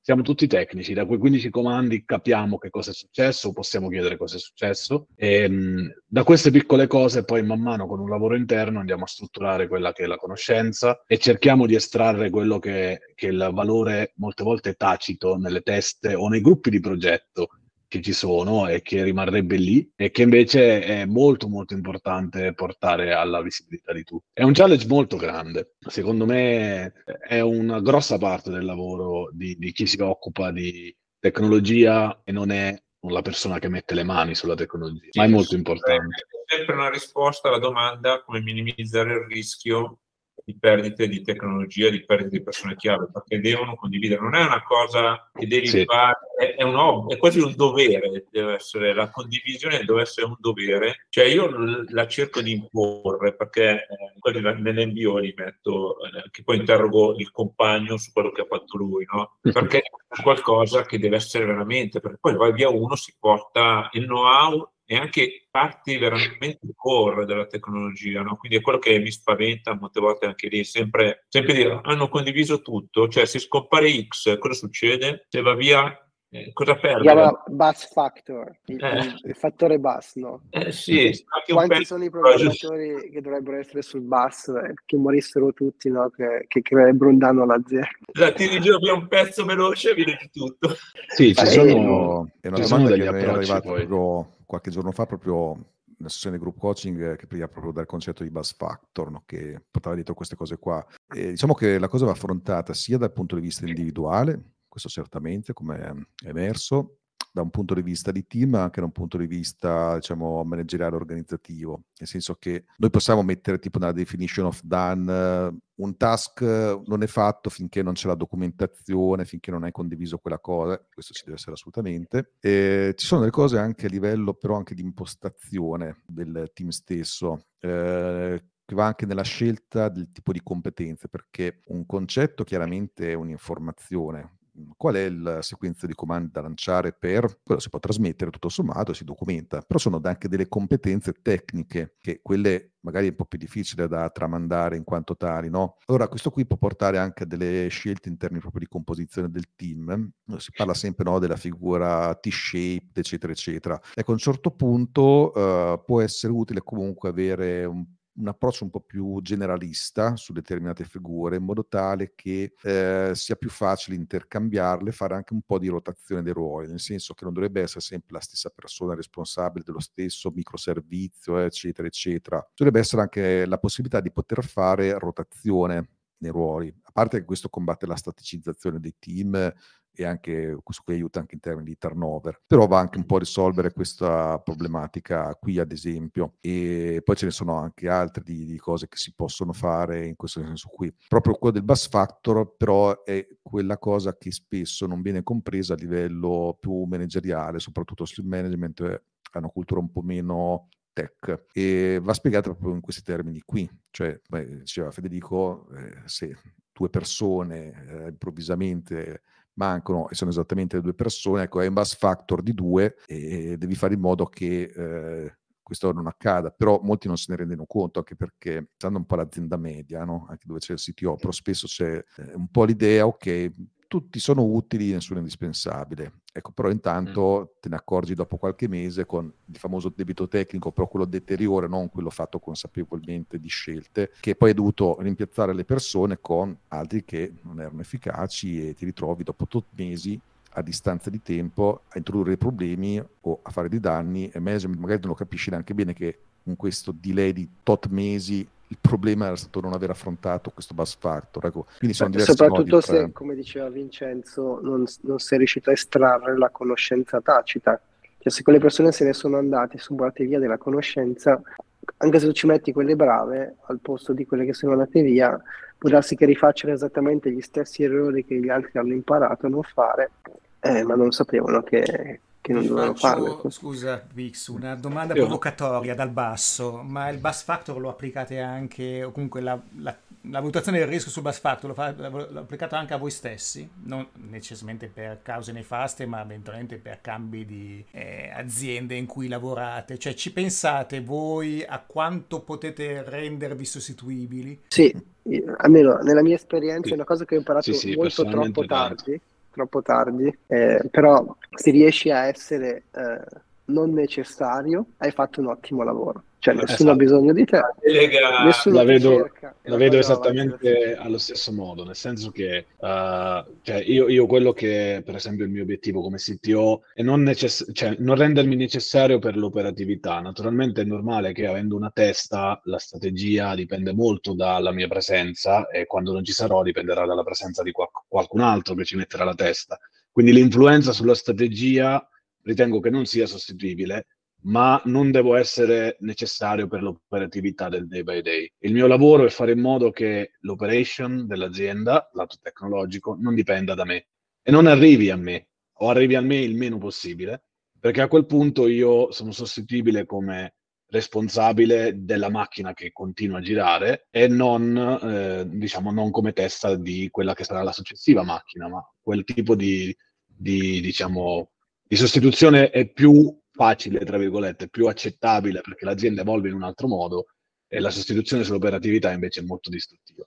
Questa cosa invece, invece, di essere tu al volante devi programmare una macchina a guida autonoma e tu a startene a casa. Esatto, esatto. Sì, e questo è molto importante. Naturalmente in un'azienda che cresce questa cosa non si raggiunge mai perché continuamente devi continuare ad evolvere, no? Però è molto importante puntare a quell'obiettivo. È un po' come eh, appunto in un progetto non assumere che quel progetto lo portino avanti sempre le persone che ci sono. Eh, il fatto che il progetto possa andare avanti deve dipendere, non deve dipendere dalle persone che ci lavorano a un certo punto. Il fatto che il progetto vada in una determinata direzione rispetto a un'altra invece dipende molto dalla testa delle persone che ci lavorano. Romolo, stavi dicendo qualcosa? No, no, eh, concordo con quello che hai detto, quindi proprio staccarsi, riuscire a rendersi indipendenti dall'operation, quindi l'operation è cercare di fare in modo che non ti arrivi e pensare veramente dove devo essere fra 3-4 anni in totalità, dov'è, con che, con che struttura, quali servizi, cosa devi offrire, quindi pensare pensare quali sono i problemi attuali, certo, ma staccandoti un attimo dai problemi attuali perché ci sono, e capire quali sono le soluzioni e come arrivare a, implementarle. Cioè, quindi c'è molto, c'è, c'è, da pensare tanto, soprattutto se è un IT business dove comunque parte dei ricavi passano dal prodotto che tu fai, no? Quindi capire se quello che hai fatto è evolvibile, eccetera, eccetera, dove sono gli eventuali colli di bottiglia di sviluppo, eccetera. Devi stare lì a pensarci un attimo.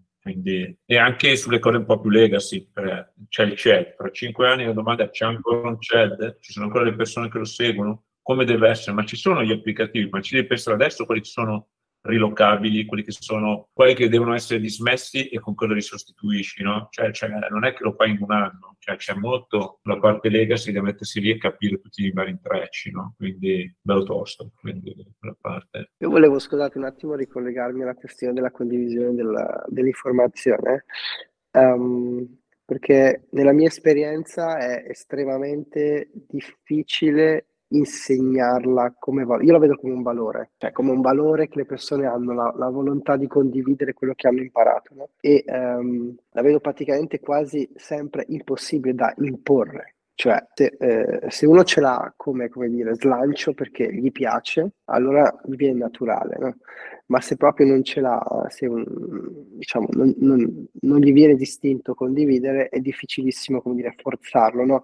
O comunque magari lo farà, ma lo farà male. Allora questo è uno dei pochi problemi che devi risolvere anche qua a monte, cioè quando fai hiring devi valutare anche questa caratteristica, cioè forse ancora prima delle, delle capacità tecniche, perché un linguaggio di programmazione, una tecnologia magari la persona la impara, ma lo vedi ma come soft la... skill questo? Ah, è un soft skill o un hard skill il fatto che condividi? No, è un soft skill. Un'attitudine. È un'attitudine, cioè è una cosa che uno ha innata la capacità di, di, spiegarsi bene, di scrivere bene, non gliela puoi insegnare. Beh. Cioè, magari gliela puoi insegnare. Scrivere un codice comprensibile no. lo vedo più un hard skill molte volte, eh, quando lo, lo scrivi per, per, altri, no? Proprio... Eh, è, è, diciamo, è la volontà di scrivere codice comprensibile. Poi come lo scrivi lo puoi anche imparare leggendo tanto codice scritto bene, eccetera, ma mh, la volontà di proprio di, di, di, essere compreso e di condividere la conoscenza e di anche di spiegarsi bene, eh, secondo me è un qualcosa che devi, devi mettere a monte di tutto. No? Quindi quando fai hiring, durante le interview, durante i test, testa anche queste capacità, le capacità di spiegare un concetto, di spiegare un problema e di spiegarsi. Quindi valuta molto bene questo aspetto aspetto perché eh, magari può essere il programmatore più bravo della Terra, ma poi se non sa spiegare quello che ha fatto, come l'ha fatto e non sa passare Beh. questa informazione agli altri, il sì, suo valore è molto limitato. È parte della cultura, la cultura aziendale, no? E, per esempio noi quello che facciamo è quelli, tutti quelli che sono i valori fondamentali della nostra cultura aziendale, li testiamo tutti in fase di hiring, tutti, incluso questo. Non, per esempio, proponiamo dei challenge tecnici. Eh, una parte di questo challenge tecnico è documentare, scrivere bene e comunicare in un modo comprensibile che non richiede domande, questo è il nostro challenge, quello che si è stato fatto perché, perché è stato fatto in quel modo. Eh, se non abbiamo domande è la persona perfetta per noi, magari anche se non siamo convintissimi sulle scelte tecniche o tutte le scelte tecniche, se non abbiamo domande vuol dire che ha comunicato molto bene e ha fatto in modo che qualcun altro, qualcun altro comprendesse quello che ha. Va verificato se si può fare abbiamo diciamo, la fortuna, secondo me, di poter fare selezione a monte. Facendo selezione è bene cercare queste, questa predisposizione già prima dell'ingresso,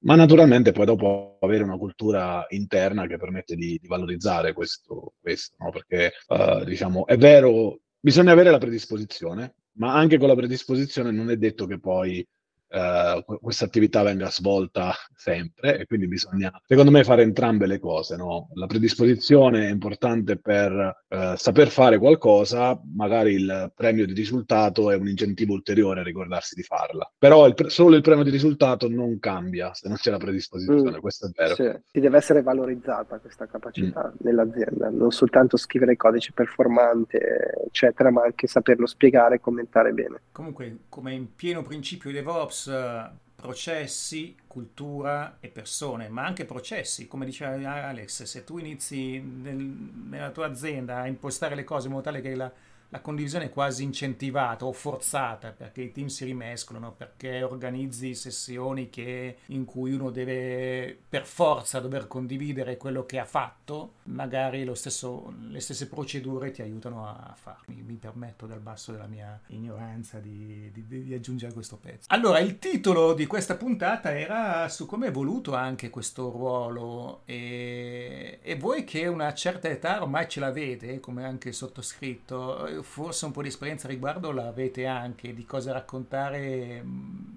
pure. Avete qualche... Mm, c'è, c'è, prima di tutto è evoluto il ruolo in qualche modo, a parte le tecnologie, e va da sé, ma anche il modo con cui ci si affronta. Chi è stato il primo CTO? Io non lo so, qualcuno lo sa. Primo CTO moderno, chi possiamo considerare il primo CTO moderno? Bella domanda. Chi ha inventato la parola anche magari a quel punto? Ma magari diciamo, forse qualcuno CTO di Intel, magari mi viene in mente, cioè comunque forse il concetto si è, è nato nell'ambito dei, dei, semiconduttori, magari, no? Poi si è spostato sul software, um, però p- probabilmente sai, è un ruolo che si è evoluto con l'evoluzione anche del, dell'informatica, no? Cioè comunque della parte dell'IT. Nel, negli anni 70 era molto eh, sì. hardware e adesso è molto software. Devo dire, abbiamo avuto un CTO della Digital che arrivava dalla Digital dove lavoriamo in marketing, ma era uno tipo che arrivava dagli Stati Uniti, ha scritto anche un libro che era l'Americo italiano, perché era un italiano che è andato negli Stati Uniti e poi è tornato in Italia a fare il CTO da noi e devo dire che aveva uno standing, cioè non aveva una grande conoscenza delle tecnologie di internet perché arrivava proprio dalla digital, quindi però aveva uno standing di comunicazione veramente era quello che si, si alzava sulle scrivanie, comunicava, cioè veramente la classica strada. Quello lì mi è rimasto molto impresso come più che altro a livello comunicativo di motivazione.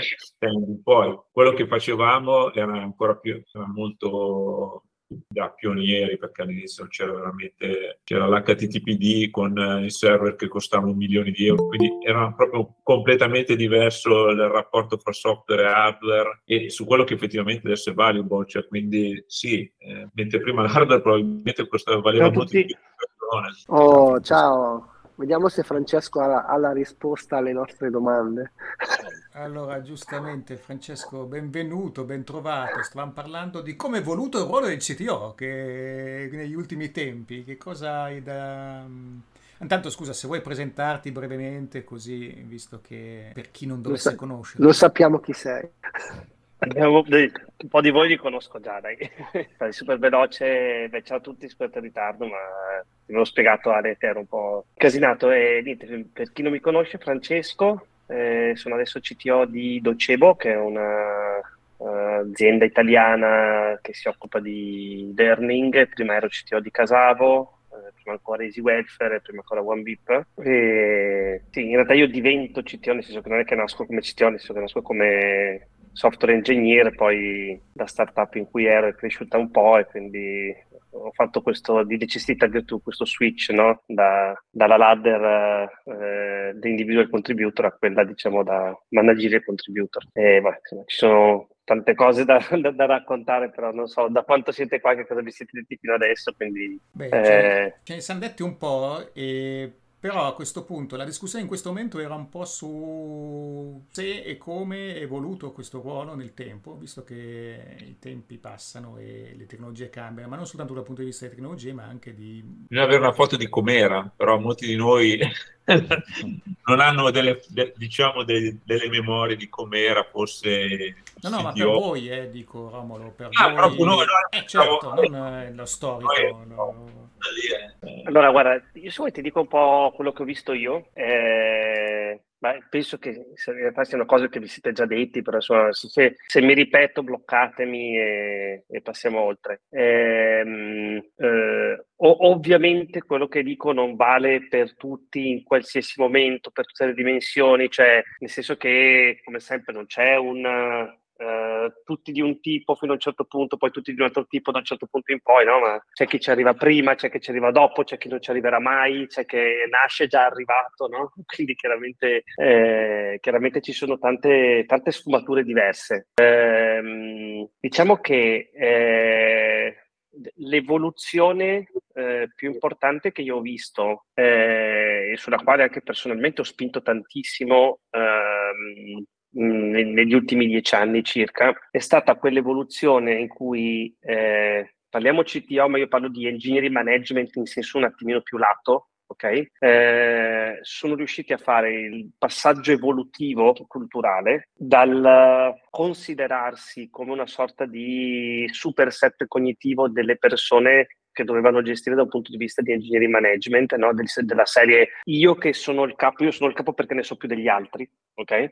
E quindi sono io che dico alle persone cosa fare, ok? Io certamente sto un attimino enfatizzando questa cosa, no? Cioè perché poi non è tutto, tutto bianco, tutto nero, no? Ci sono un po' di sfumature di grigi, però fondamentalmente diciamo che anche dal punto di vista di carriera, no? Cioè la carriera evolutiva era io, eh, cioè per, per evolvere da un punto di vista di carriera devo passare alla parte manageriale, no? Okay? Eh, e quindi chiaramente, eh, diciamo, eh, non comprendendo il fatto che in realtà eh, eh, c'è, il, c'è, un valore inestimabile no? da, da, da, parte degli individual contributor, quindi dai software engineer, infrastructure engineer, data scientist, chi più ne ha più ne metta, no? Da questo tipo di modello che ahimè in alcune aziende io ho trovato essere ancora presente, però generalmente ho visto che c'è stato un passaggio evolutivo eh, anticipato di almeno 10-15 anni del mondo anglosassone nord europeo, eh, che è il modello in cui appunto l'engineering, il CTO, comunque diciamo il colui il quale è manager di, di, di, persone che fanno i knowledge worker, okay? che, che, che, che, mettono a disposizione la propria conoscenza e capacità no? per, per, portare dei, dei, dei, dei, risultati all'azienda. Quindi la comprensione da parte dell'engineering manager del, del fatto in realtà che lavora per il team, no? quindi lavora a supporto del team, che in realtà cioè, è il team che fa le cose, quindi non è più, no? cioè, non è più il command and control, non è più micromanagement, ma è chiaramente uno switch manageriale dal punto di vista, cioè un'evoluzione manageriale dal punto di vista anche della leadership, quindi non si parla più no, di, cioè si, si parla anche so, di, di, carriera tecnica. Ehm, nel, mio team, nel mio team in Casavo io avevo un engineering manager che per esempio eh, era un, junior engineering manager, una delle persone di software engineer nel suo team era un lead software engineer, quindi un livello molto alto di software engineering e paradossalmente il, il suo capo prendeva meno de, del suo, del, del, della persona al suo riporto e va bene così, perché chiaramente quel software engineer era un software engineer a un livello molto alto e quell'engineering manager era un, un livello entry level e va bene così, sono due carriere diverse, sono due mestieri diversi, ok? Quindi oh, rompere questo paradigma, per esempio, è molto importante. Capire che eh, devi agire come facilitatore per il team cioè è importante, no? Cioè, quindi io, non so, parliamo di 15 anni fa e i programmatori erano un po' gli operai del software, no? Cioè, quindi chiaramente c'era questa, questa, questa, questa cosa totalmente sbagliata. Quindi secondo me l'evoluzione importante è stata questa, no? Cioè è stata quella proprio di capire che eh, ehm, questo nuovo modello eh, necessita di... Eh, una capacità manageriale, tota-, un approccio manageriale totalmente diverso, quindi chiaramente una leadership assolutamente non autoritaria, o quantomeno sapere quando devi usare una leadership autoritaria, ma in generale non è lo strumento migliore. Si parla moltissimo ultimamente di host leadership, no? cioè quindi di questa metafora in cui fondamentalmente eh, la metafora del, del, dell'host in quanto ospite, no? che hai guest, no? cioè quindi tu quando ospiti della gente a casa tua, chiaramente fai di tutto per trattarli bene, però rimani sempre il padrone di casa casa, però ovviamente fai di tutto per trattare bene i tuoi ospiti. Ecco, questo diciamo è una metafora molto calzante. E, ehm, e poi un altro grande aspetto è quello a quel punto lì di capire come girano le dinamiche sistemiche, le, le team dynamics, no? Cioè quindi come promuovere ehm, come fare in modo fondamentalmente, adesso in grande sintesi, che il team stia bene, che le persone del team stia bene e che il team stia bene in quanto team, no? Cioè non come unione. Cioè da tecnologo a psicologo. Sì, esattamente, cioè, sì, c'è, c'è veramente c'è molto più, guarda, c'è un paper dell'Harvard Business Review, ok? Eh, ma io anche io lo dico sempre, ma che mestiere fai? Lo psicologo, cioè, nel, senso che, cioè, nel senso che lo dico sempre. Comunque c'è un paper dell'Harvard Business Review che hanno fatto un'analisi su, ora non è che Harvard Business Review è la fonte di tutto lo scibile umano, però chiaramente c'è, c'è qualche cristiano che fa, che fa due analisi fatte bene, ok? E praticamente leggevo questo paper qua in cui fondamentalmente dicevano che um, ultimamente okay, nell'engineering management, no? quindi CTO, engineering manager, head of engineering, cioè t- tutta questa famiglia professionale, eh, solo il 30% eh, de, del, cioè, de, de, del successo di un bravo engineering manager, solamente il 30% è una conoscenza tecnica. ok? Quindi una conoscenza, chiamiamola ingegneristica, da software engineer, eccetera, mentre il 70% del suo successo è dettato da, um, da tutta una parte di soft skill che sono, non so, si parla molto di emotional intelligence, no? quindi QE anziché QI, no? cioè, quindi quoziente emotivo invece che quoziente intellettivo, ehm, tutto l'aspetto dell'empatia, eh, tutto l'aspetto appunto di, eh, della leadership non, au- non autoritaria, no? cioè, Ehm, quindi studi su queste cose qui, no? Quindi questo più tutta la parte di, di team dynamics, eccetera, no? Quindi sì, poi anch'io faccio sempre la battuta, no? Che mestiere fai? Faccio lo psicologo, però eh, in, in, realtà è... è se la leadership non è autoritaria, c'è l'autorevole o viene anche tolta l'autorevole? C'è l'autorevole, assolutamente sì, eh, eh, poi voglio spiegarla bene quello della leadership non autoritaria, eh, eh perché è, è, sottile il confine, eh, nel senso che eh, c'è stato un momento in cui si era tol- totalmente privato della parte, io chiamo della, pass- della password di root, no? cioè il leader si era totalmente privato della password di root, non poteva più fare sudo su e imporre dei comandi perché c'era questa cosa della servant leadership, no? Allora, la servant leadership secondo me è stata sicuramente un qualche cosa che ha rotto un paradigma col passato, però secondo me ha un bug la servant leadership, perché la servant leadership, se tu la dovessi applicare by design, non prendi mai più le redini della situazione e questo non va bene, ok? Quindi chiaramente ehm, quando io dico la leadership non autoritaria, non intendo che uno si priva della password di root, per quello mi piace la metafora della, della, della host leadership, no? Perché tu la password di root ce l'hai sempre, ok? Decidi di non usarla, ma quando serve la puoi usare, ok? Quindi non è che vieni depauperato dalla tua autorità. Un uso gentile, un uso gentile della password di root. esatto, no? Cioè è un po' come se, scusami, se io adesso ci inviti noi cinque a casa tua, no? Cioè, e io comincio a fare, da, cioè tu fai di tutto per farmi star bene, no? Mi prepari da mangiare, metti sulla musica, eccetera, se io comincio a mh, come dire, offendere gli altri ospiti, tu mi prendi per un orecchio e mi dici senti amico, eh, calmo, eh, perché qua sei sempre a casa mia, cioè capito, e, e, e decido io, no? E, ehm, quindi ecco, cioè, questo intendo dire, no? Di sicuramente... Quasi un ruolo genitoriale, forse.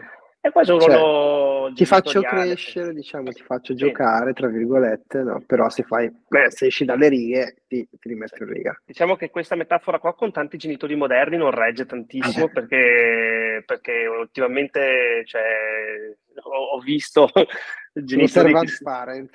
Sì, che, che stradifendono i figli anche quando cioè, ci, ci, bisognerebbe tornare un po' più alla, alla nostra generazione, insomma, però, però, sì, diciamo che sarebbe più un ruolo genitoriale di un genitore con, che ha un sano modo di educare i figli. Ecco, sì. Bene, allora intanto hai ripreso un po' di argomenti che abbiamo trattato prima, quindi be- bella sintesi e ti ringrazio. E, ehm, allora, visto che ne parliamo tutti, se ne parla tutti ed è un flexing point eh, epocale, come tutti ripetono, voi come la vedete il vostro ruolo e, le, e, come penserete di applicare tutto quello che è il mondo dell'intelligenza artificiale nel vostro contesto? Cioè, quali sono le vostre cioè, come vi muoverete nei prossimi mesi, anni, dal vostro punto di vista però, quindi come leader tecnologico? Io sto trainando un modello su me stesso, lo collego a Slack e poi me ne vado in vacanza, questa è la mia strategia. Questo è già un passo avanti. Che non è molto distante dalla realtà probabilmente, almeno per me, nel senso che io credo che sia, come, te- come tutte le tecnologie, in realtà questa che è un po' più, magari è un po' più distruttiva di rispetto ad alcune tecnologie che abbiamo trattato in passato che erano un po' più continuum rispetto a quello che c'era prima. Um, prima di tutto bisogna comprenderle a fondo, quindi è fondamentale avere le competenze per comprenderle o uh, rivolgersi a chi ha quelle competenze per comprenderle. E, um, quello, quello che poi è fondamentale anche fare dopo è capire che devono essere parte del nostro futuro, almeno questo è quello che, che ho compreso io finora devono essere parte di quello che noi nel futuro faremo, quello che noi nel futuro proporremo ai clienti. In realtà, quando dico parte del futuro, è già parte del presente, perché tantissime delle tecnologie ci sono dietro a tante delle cose che facciamo. Ora sono solo un po' più sulla cresta dell'onda e ehm, quindi sono alcune volte anche non valore, ma sono marketing, quindi bisogna comprendere anche quello che è, eh, eh, sì, bisogna comprendere anche quello che è valore davvero portato dalla tecnologia uh, magari aumentata uh, con, uh, con l'intelligenza artificiale oppure quello che è proprio soltanto hype. E, mh, credo che sia fondamentale, fondamentale fare quello e bisogna anche sperimentare. Quindi quello che diceva Federico, dico, può essere la verità. Per esempio, io sto trainando un mio modello esattamente come hai descritto tu, non per sostituirmi, ma per aiutarmi. Quindi ehm, è da un annetto e mezzo circa, da quando c'erano gli strumenti pubblici per farlo, che eh, utilizzo la tecnologia per portare valore in, a me. Eh, non sono ancora convinto che quel valore che venga, viene portato a me dalla tecnologia, da questa tecnologia, possa essere effettivamente reso disponibile agli altri. E questo è anche un modo di esplorare, no?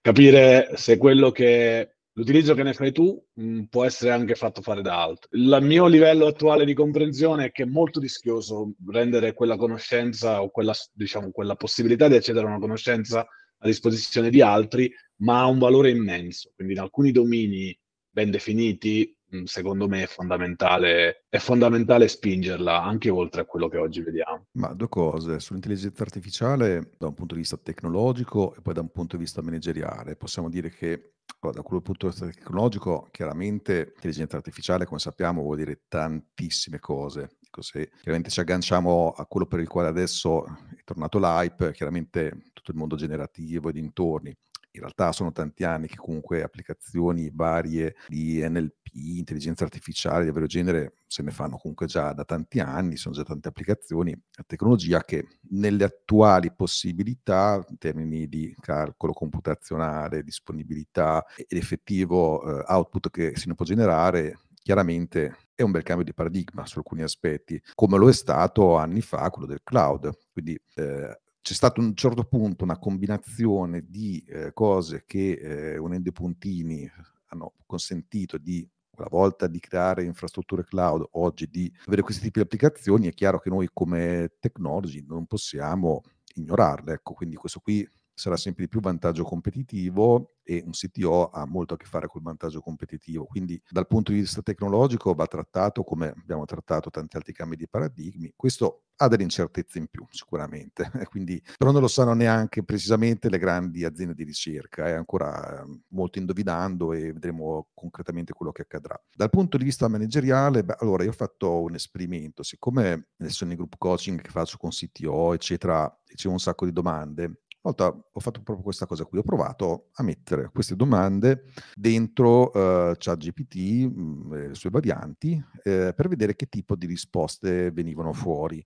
Bel compitino, nel senso che eh, sicuramente metteva in fila tutti quegli elementi che eh, avrei potuto raccontare, però tutti ben organizzati, magari tante cose me le sarei potute dimenticare no? rispondendo in diretta, eh, però mancava sempre una parte di esperienza eh, fondamentale di tanti aneddoti che hanno fatto parte della mia esperienza che i miei o quelli vostri o quelli di qualcun altro fanno realmente la differenza. Cioè eh, anche trainare comunque un modello anche su se stessi comunque ce ne vuole prima che si riesca a riportare tutte le esperienze. Quindi eh, quello che può fare dal punto di vista manageriale è come prima eh, qualcuno ha detto la parola chiave aumentato, management aumentato, però la vedo dura ancora eh, avere un impatto tale che ci possa sostituire, anzi è uno strumento in più, eh, però effettivamente se dovessi applicare le, co- le, stesse risposte che mi danno questi strumenti, li dovessi applicare, eh, ecco, mi mancherebbero tutta una serie di cose. Faccio un esempio. La tecnica del panino nel feedback, no?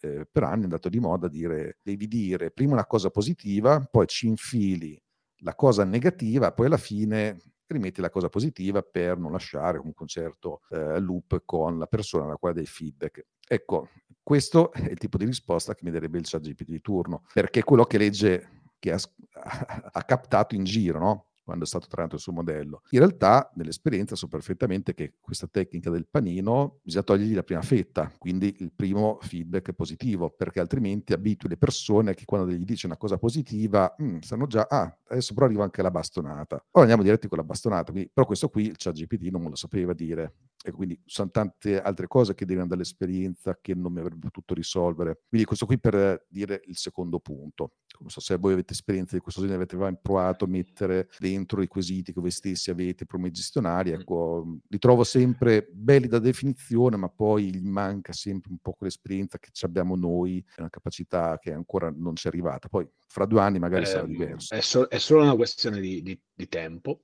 è solo una questione di, uh, diciamo, oggi guardi, se, se, guardi la tecnologia pubblica, almeno quella non, non, anche gestita da te, è molto generalista perché è basata su un corpus non verticale, quindi è molto, molto, è basata sulla conoscenza comune, non sulla conoscenza specialistica molte volte. Io quello che concordo pienamente è che è uno strumento a valore. Il miglior valore che mi dà, per esempio, questo esperimento che ho fatto io, è annullare le emozioni del momento e darmi un riferimento sempre basato sulla, su un approccio razionale, perché io ho potuto raccontare il mio approccio razionale alle cose, ehm, però poi, diciamo, quindi mi annulla completamente le emozioni del momento, quindi nel momento in cui scrivo una mail il 70% delle mail ormai non lo scrivo più io perché, perché, parto da una base già pronta e io aggiungo la differenza che veramente dà valore per quel contesto e quel momento qualora, qualora, sia necessario. Però parto da una base che non, tiene, non guarda magari come è andata la giornata, se sono stanco, se sono arrabbiato. È tutto molto piatto che per un, diciamo, in ambito manageriale è un buon punto di partenza per poi decidere quando farlo diventare un po' più aggressivo, quando meno aggressivo. Uh, quindi è, è, un gran supporto,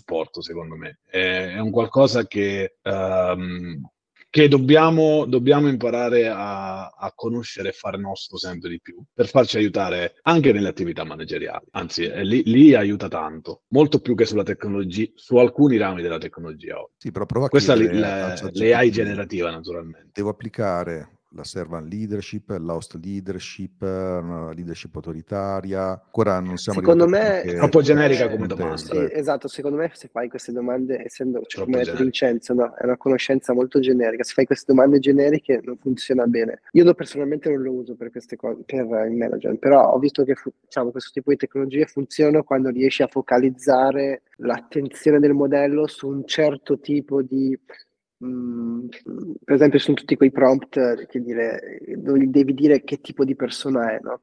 che tipo di manager mm. sei, quindi eh, sei un manager con, di questo tipo che ha fatto questo tipo di esperienze, ha tot anni di esperienza, ha lavorato in questo tipo di aziende, cioè più sei dettagliato nella descrizione dei vari, diciamo, del percorso di questo manager, del modo in cui lui interagisce con i suoi, con le persone con cui lavora, eccetera, come premessa, cioè più, più sei dettagliato, diciamo, a fare questa premessa, più la risposta sarà, come dire, allineata a quello che tu ti aspetti, a quello che tu daresti magari come risposta. Questo, cioè, come esperienza di uso, questa è la mia, anche se alla fine sono troppo pigro, non lo uso.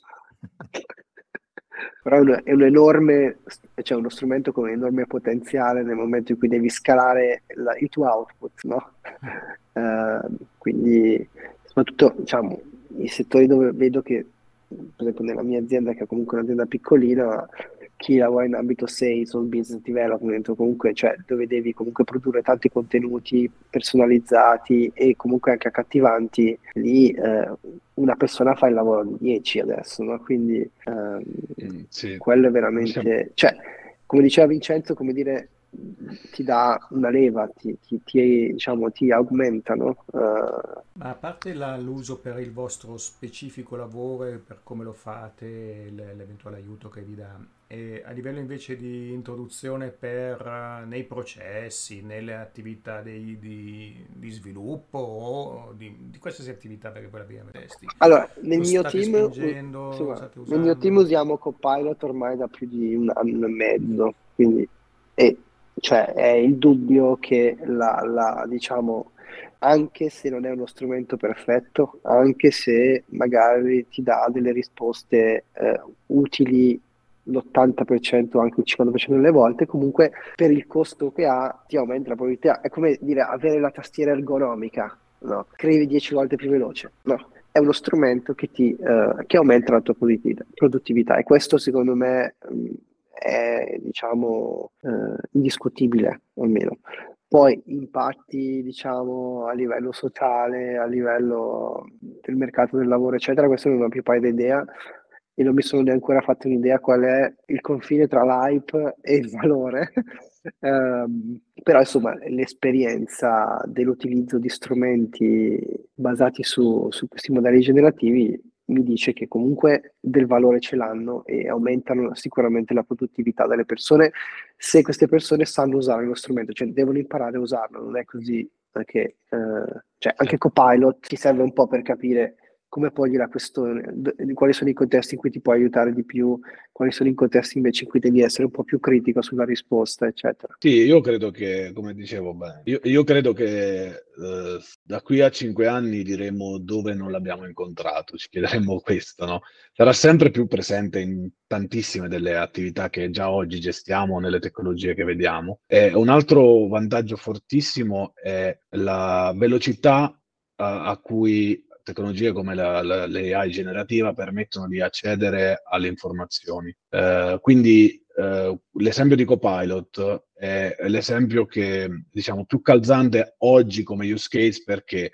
Perché è uno strumento che ti permette di fare domande e accedere a della conoscenza codificata che viene generata come risposta guardando al contesto in cui tu hai posto la domanda. Questo in parte è sostituire quello che una, una persona esperta di quel contesto, è esperta di quella domanda, quindi va a togliere da la necess- diciamo, permette di scalare perché riduce la necessità di fare riferimento sempre a persone per una parte delle domande e richiede la, la, conoscenza profonda però di quello che si sta facendo perché io ho anche visto articoli scritti con ChatGPT che mi facevano tanto sorridere perché, perché si parlava di un tema completamente diverso da quello che era il contenuto che dove, doveva avere l'articolo, perché poi chi ha generato quell'articolo lì non, non, non, comprendeva il contenuto o comunque qual era il contesto e non, non è stato in grado di, di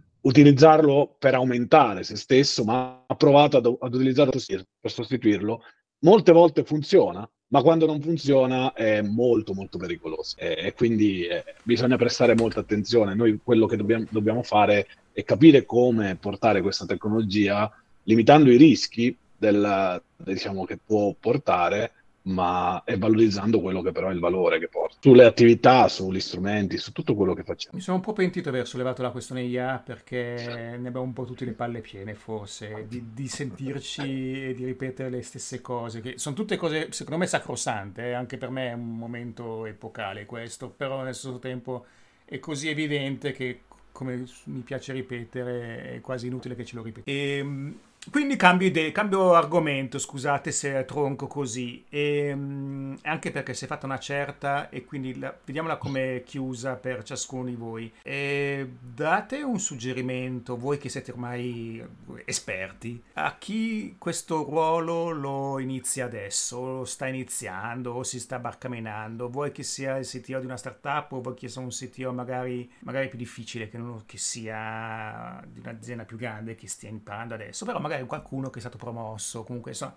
basato sul sudore, la lacrime e il sangue, come dice Francesco nei tempi passati, come dire, suggerimenti, qualsiasi cosa che può essere utile per chi adesso vi, insomma qualche suggerimento che vi, cons- vi sentite di poter dare a, a, chi? Ai giovani d'oggi, se vogliamo, ai giovani CTO di oggi. E facciamo un giro per tutti a questo punto, perché e con questo poi magari chiudiamo anche la... Ma se vuoi inizio io, non, non sarebbe bianco di foolish perché puoi portare al fallimento se, fai, se, se rischi troppo, quindi devi comunque essere curioso sicuramente eh, di novità e poi saperle dosare nel tuo lavoro. Quindi l'innovazione sicuramente è una parte fondamentale di, di questo lavoro e riuscire a interessare le persone con le quali tu eh, ogni giorno hai contatto. Quindi farti un'idea a te di dare una tua impronta, diciamo, comunque avere una tua idea di te, dove arrivare confrontandoti con gli altri, però avere un'idea, come quando dipingi qualcosa, lasciare comunque, diciamo, una tua direzione dove portare di te. Quindi è un ruolo comunque strategico importantissimo per l'azienda, quindi mettersi bene, secondo me, a livello di business, iniziare a pensare prima a livello di business, poi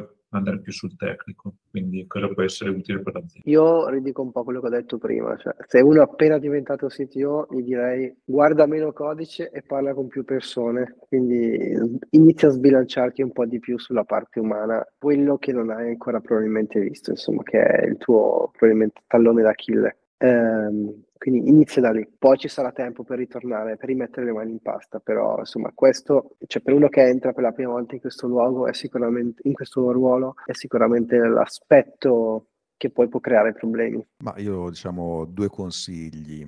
Il primo ricordarsi che il CTO e sempre di più, no, anche qui parlando di evoluzione, è un ruolo business appunto, con un budget per eh, creare quei team che realizzano tecnologia che a loro volta poi abilitano un modello di business che di solito aumenta i ricavi. Ecco, questo di solito è un po' la definizione che possiamo dare di CTO oggi. E la seconda, visto insomma il mio ruolo, eh, consiglio vivamente di entrare in una community di pari per evitare no, tutti quei problemi che abbiamo detto di eh, reinventare la ruota, fare gli stessi errori, quindi call to action nel mio caso è entrare in una community del CTO Mastermind che è il gruppo di pari di riferimento in Italia per il CTO. Vado io anche se ho molta meno esperienza dei colleghi, come dicevamo all'inizio, e quindi posso sicuramente confermare quello detto da Federico, cioè bisogna avvicinarsi a, a, a, un mondo dove la tecnologia diventa una, una parte importante ma non centrale e, e, ritengo che quindi sia fondamentale la voglia di,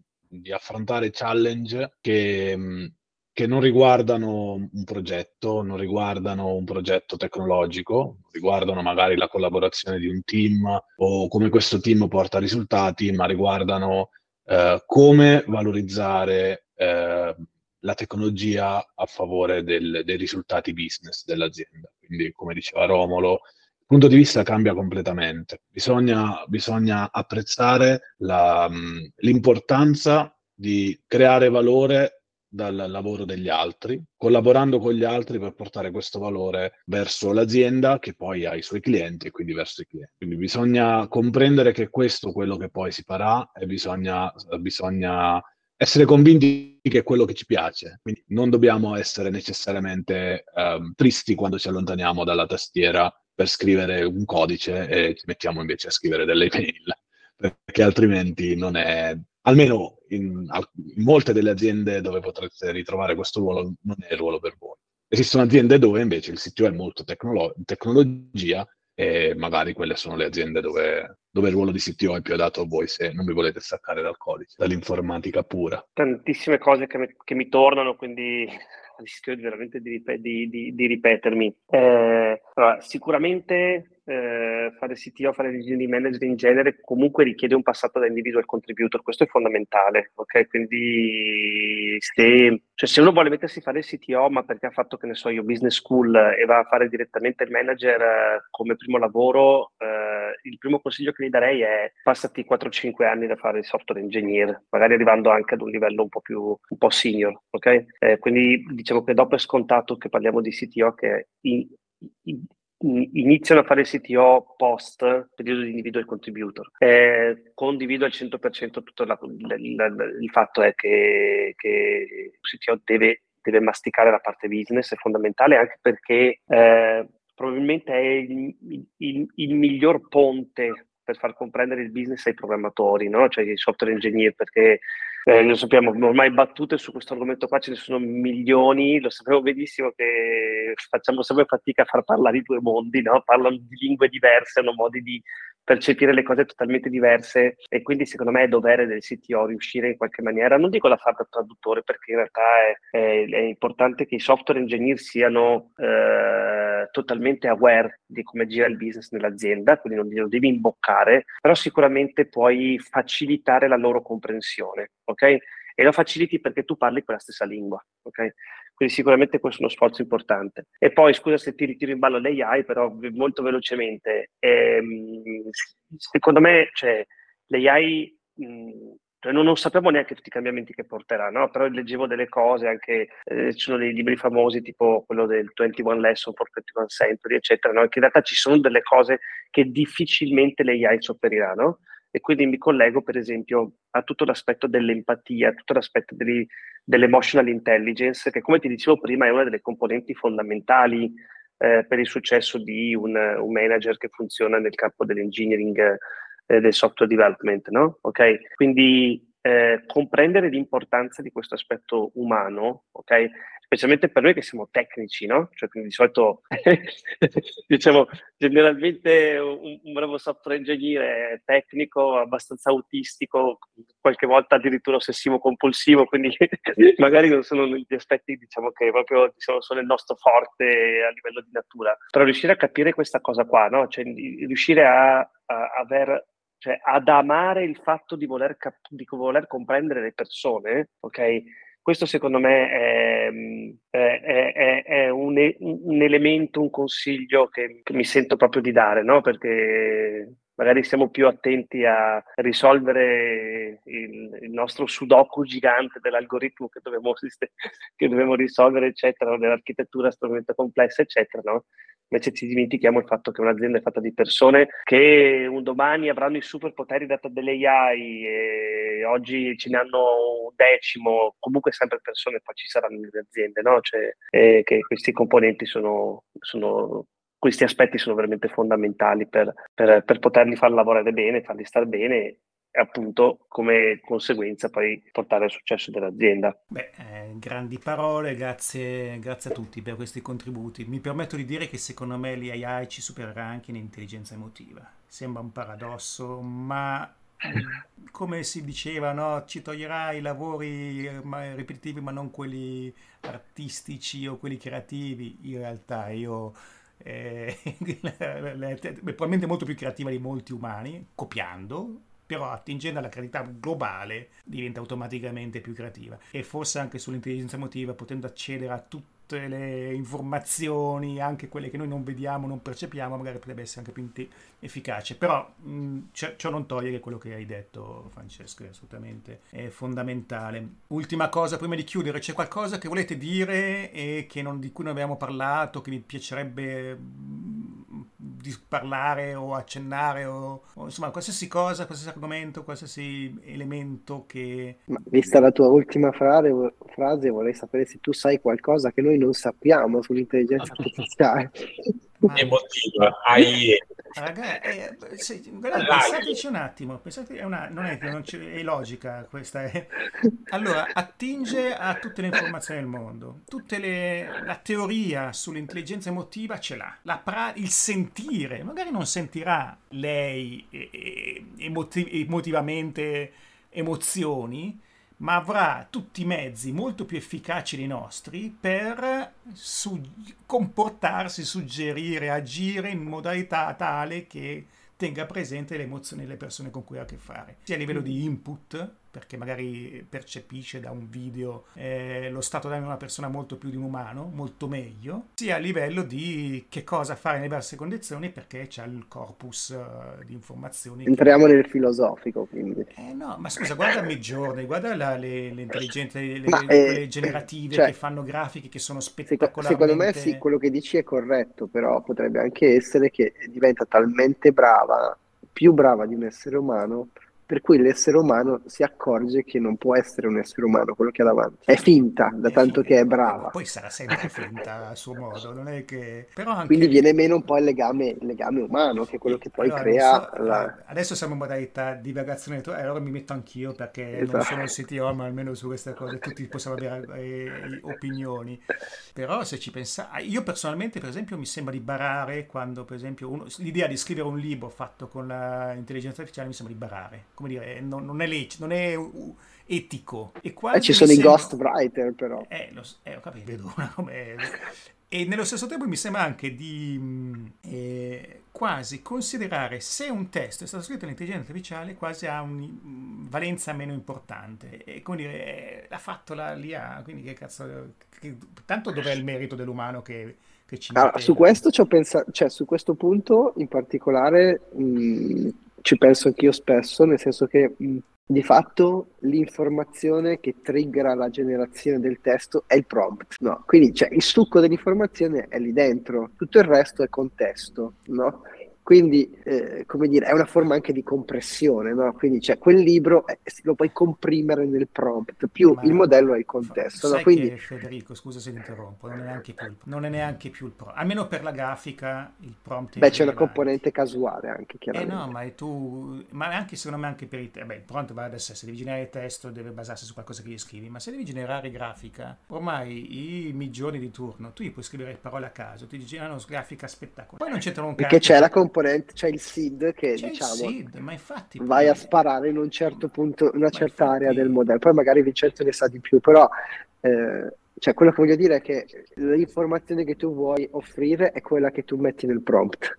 Il resto è una parte contestuale. Se, ma a quel punto, se la difficoltà nello scrivere la, il prompt è saper scrivere in, in inglese o in italiano, e quello è lo skill level necessario per generare contenuto, eh, per questo dicono ma non ha più valore umano, perché che cacchio vuol dire? Eh, scrivimi un corso sulle tecniche di eh, buon management di un buon CTO. Minchia, ti serve fuori il papiro. Se tu ti immagini come... un mondo in cui tutti i possibili contenuti generabili sono stati generati e indicizzati e disponibili in un'enorme libreria su internet, a quel punto, cioè, voglio dire, il ruolo dell'essere umano no, la... è, è, la, è, la, è la capacità di...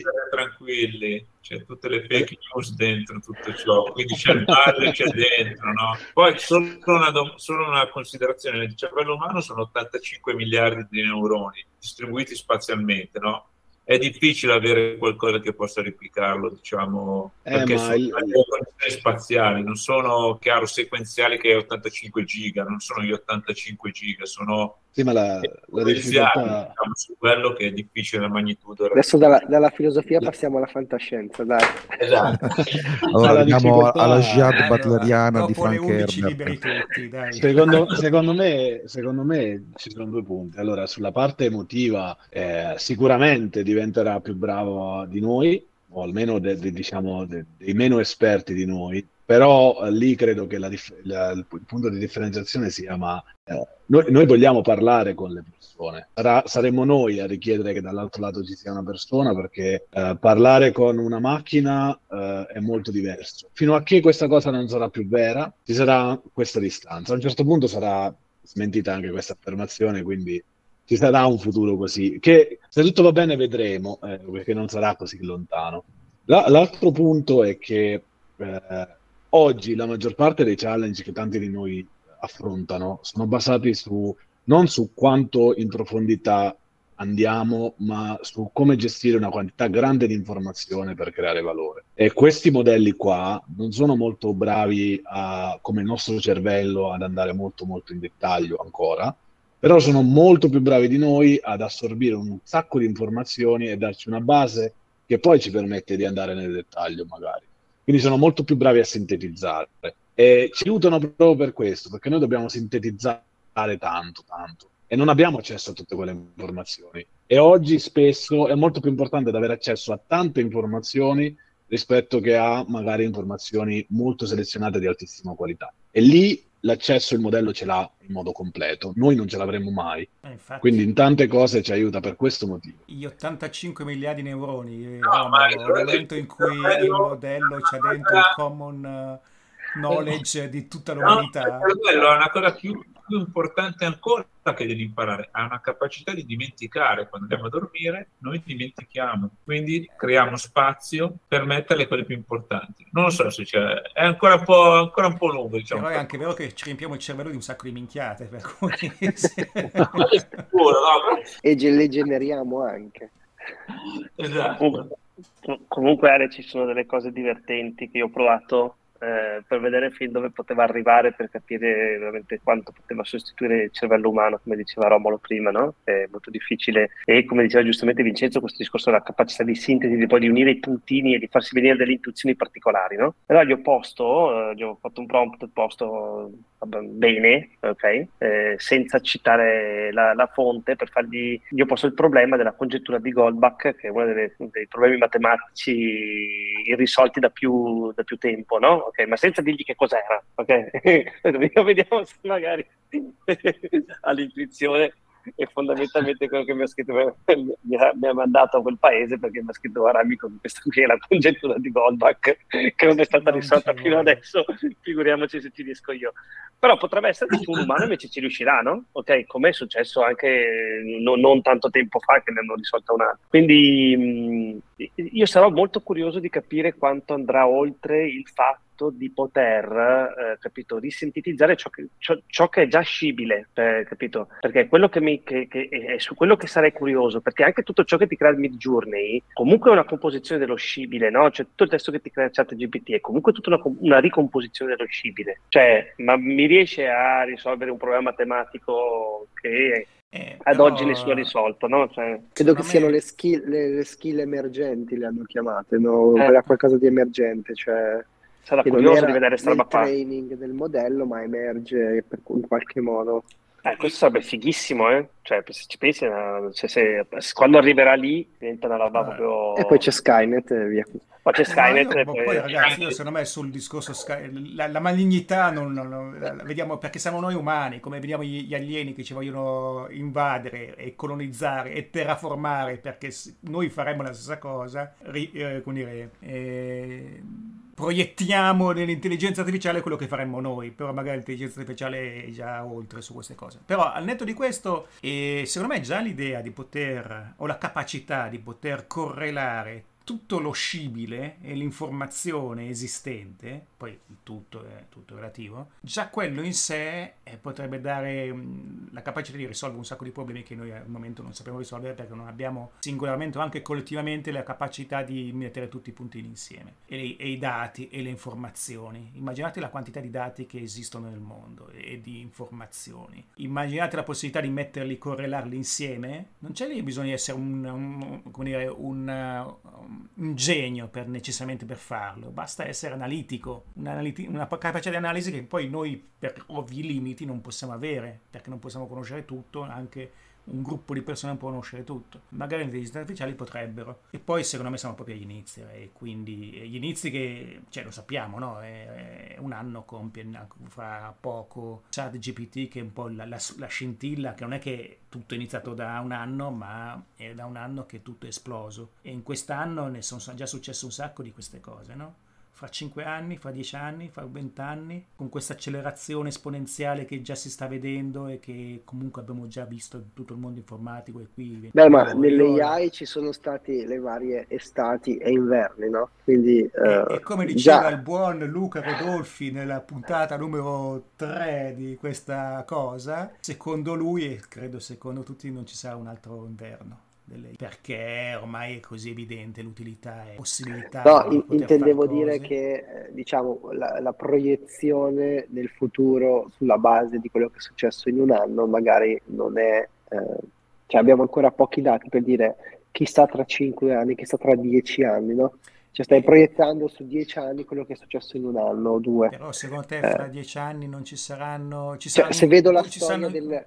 Magari ci sarà un po' di disillusione, no? Ci sarà, ma non ci sarà un altro inverno. Sì, però magari no? si, si, raggiunge un plateau di quello che è il, la tipologia di modelli generativi che abbiamo trovato, che sono stati diciamo, inventati. Possibile. Magari si raggiunge un plateau lì poi ci sono magari anche dei limiti tecnologici no? sulla capacità delle GPU di eseguire questi modelli sempre più, diciamo, Bill grossi. Bill Gates l'ha detto, non aspettatevi grossi salti dopo questo, cioè c'è una sua, che comunque uno che già, ha già centrato un po' di cose, eh, però... Sì, poi cioè, nessuno lo sa, eh, nessuno lo sa, cioè, nel senso, però magari ci sarà, esatto, magari ci sarà un'altra scoperta, diciamo, che crea un, fa un, fa un salto, fa fare un salto ancora uh, di un ordine di grandezza, o magari no, magari ci, diciamo, si, si, rimarrà su questo tipo di modelli generativi fino a risucchiare, diciamo, a sfruttare al massimo tutta la nostra capacità di creare dell'hardware performante per eseguirli, raccogliere Beh, dati per trainarli. Cioè già adesso non so GPT-4 non... quanto ci hanno messo a trainarlo. Eh. Cioè, ma già guarda come il anno, boh, sei mesi. è più efficiente di, del 4. Sì, sì, però quello che voglio dire è che cioè, occhio a fare una proiezione lineare o esponenziale delle capacità. Magari siamo già, come dire, sulla crosticina del, del no? Chi lo sa? Chi lo oppure sa, no. chi lo sa, il, il, dubbio ce l'avremo su tutto. Esatto, finché non no, oppure no.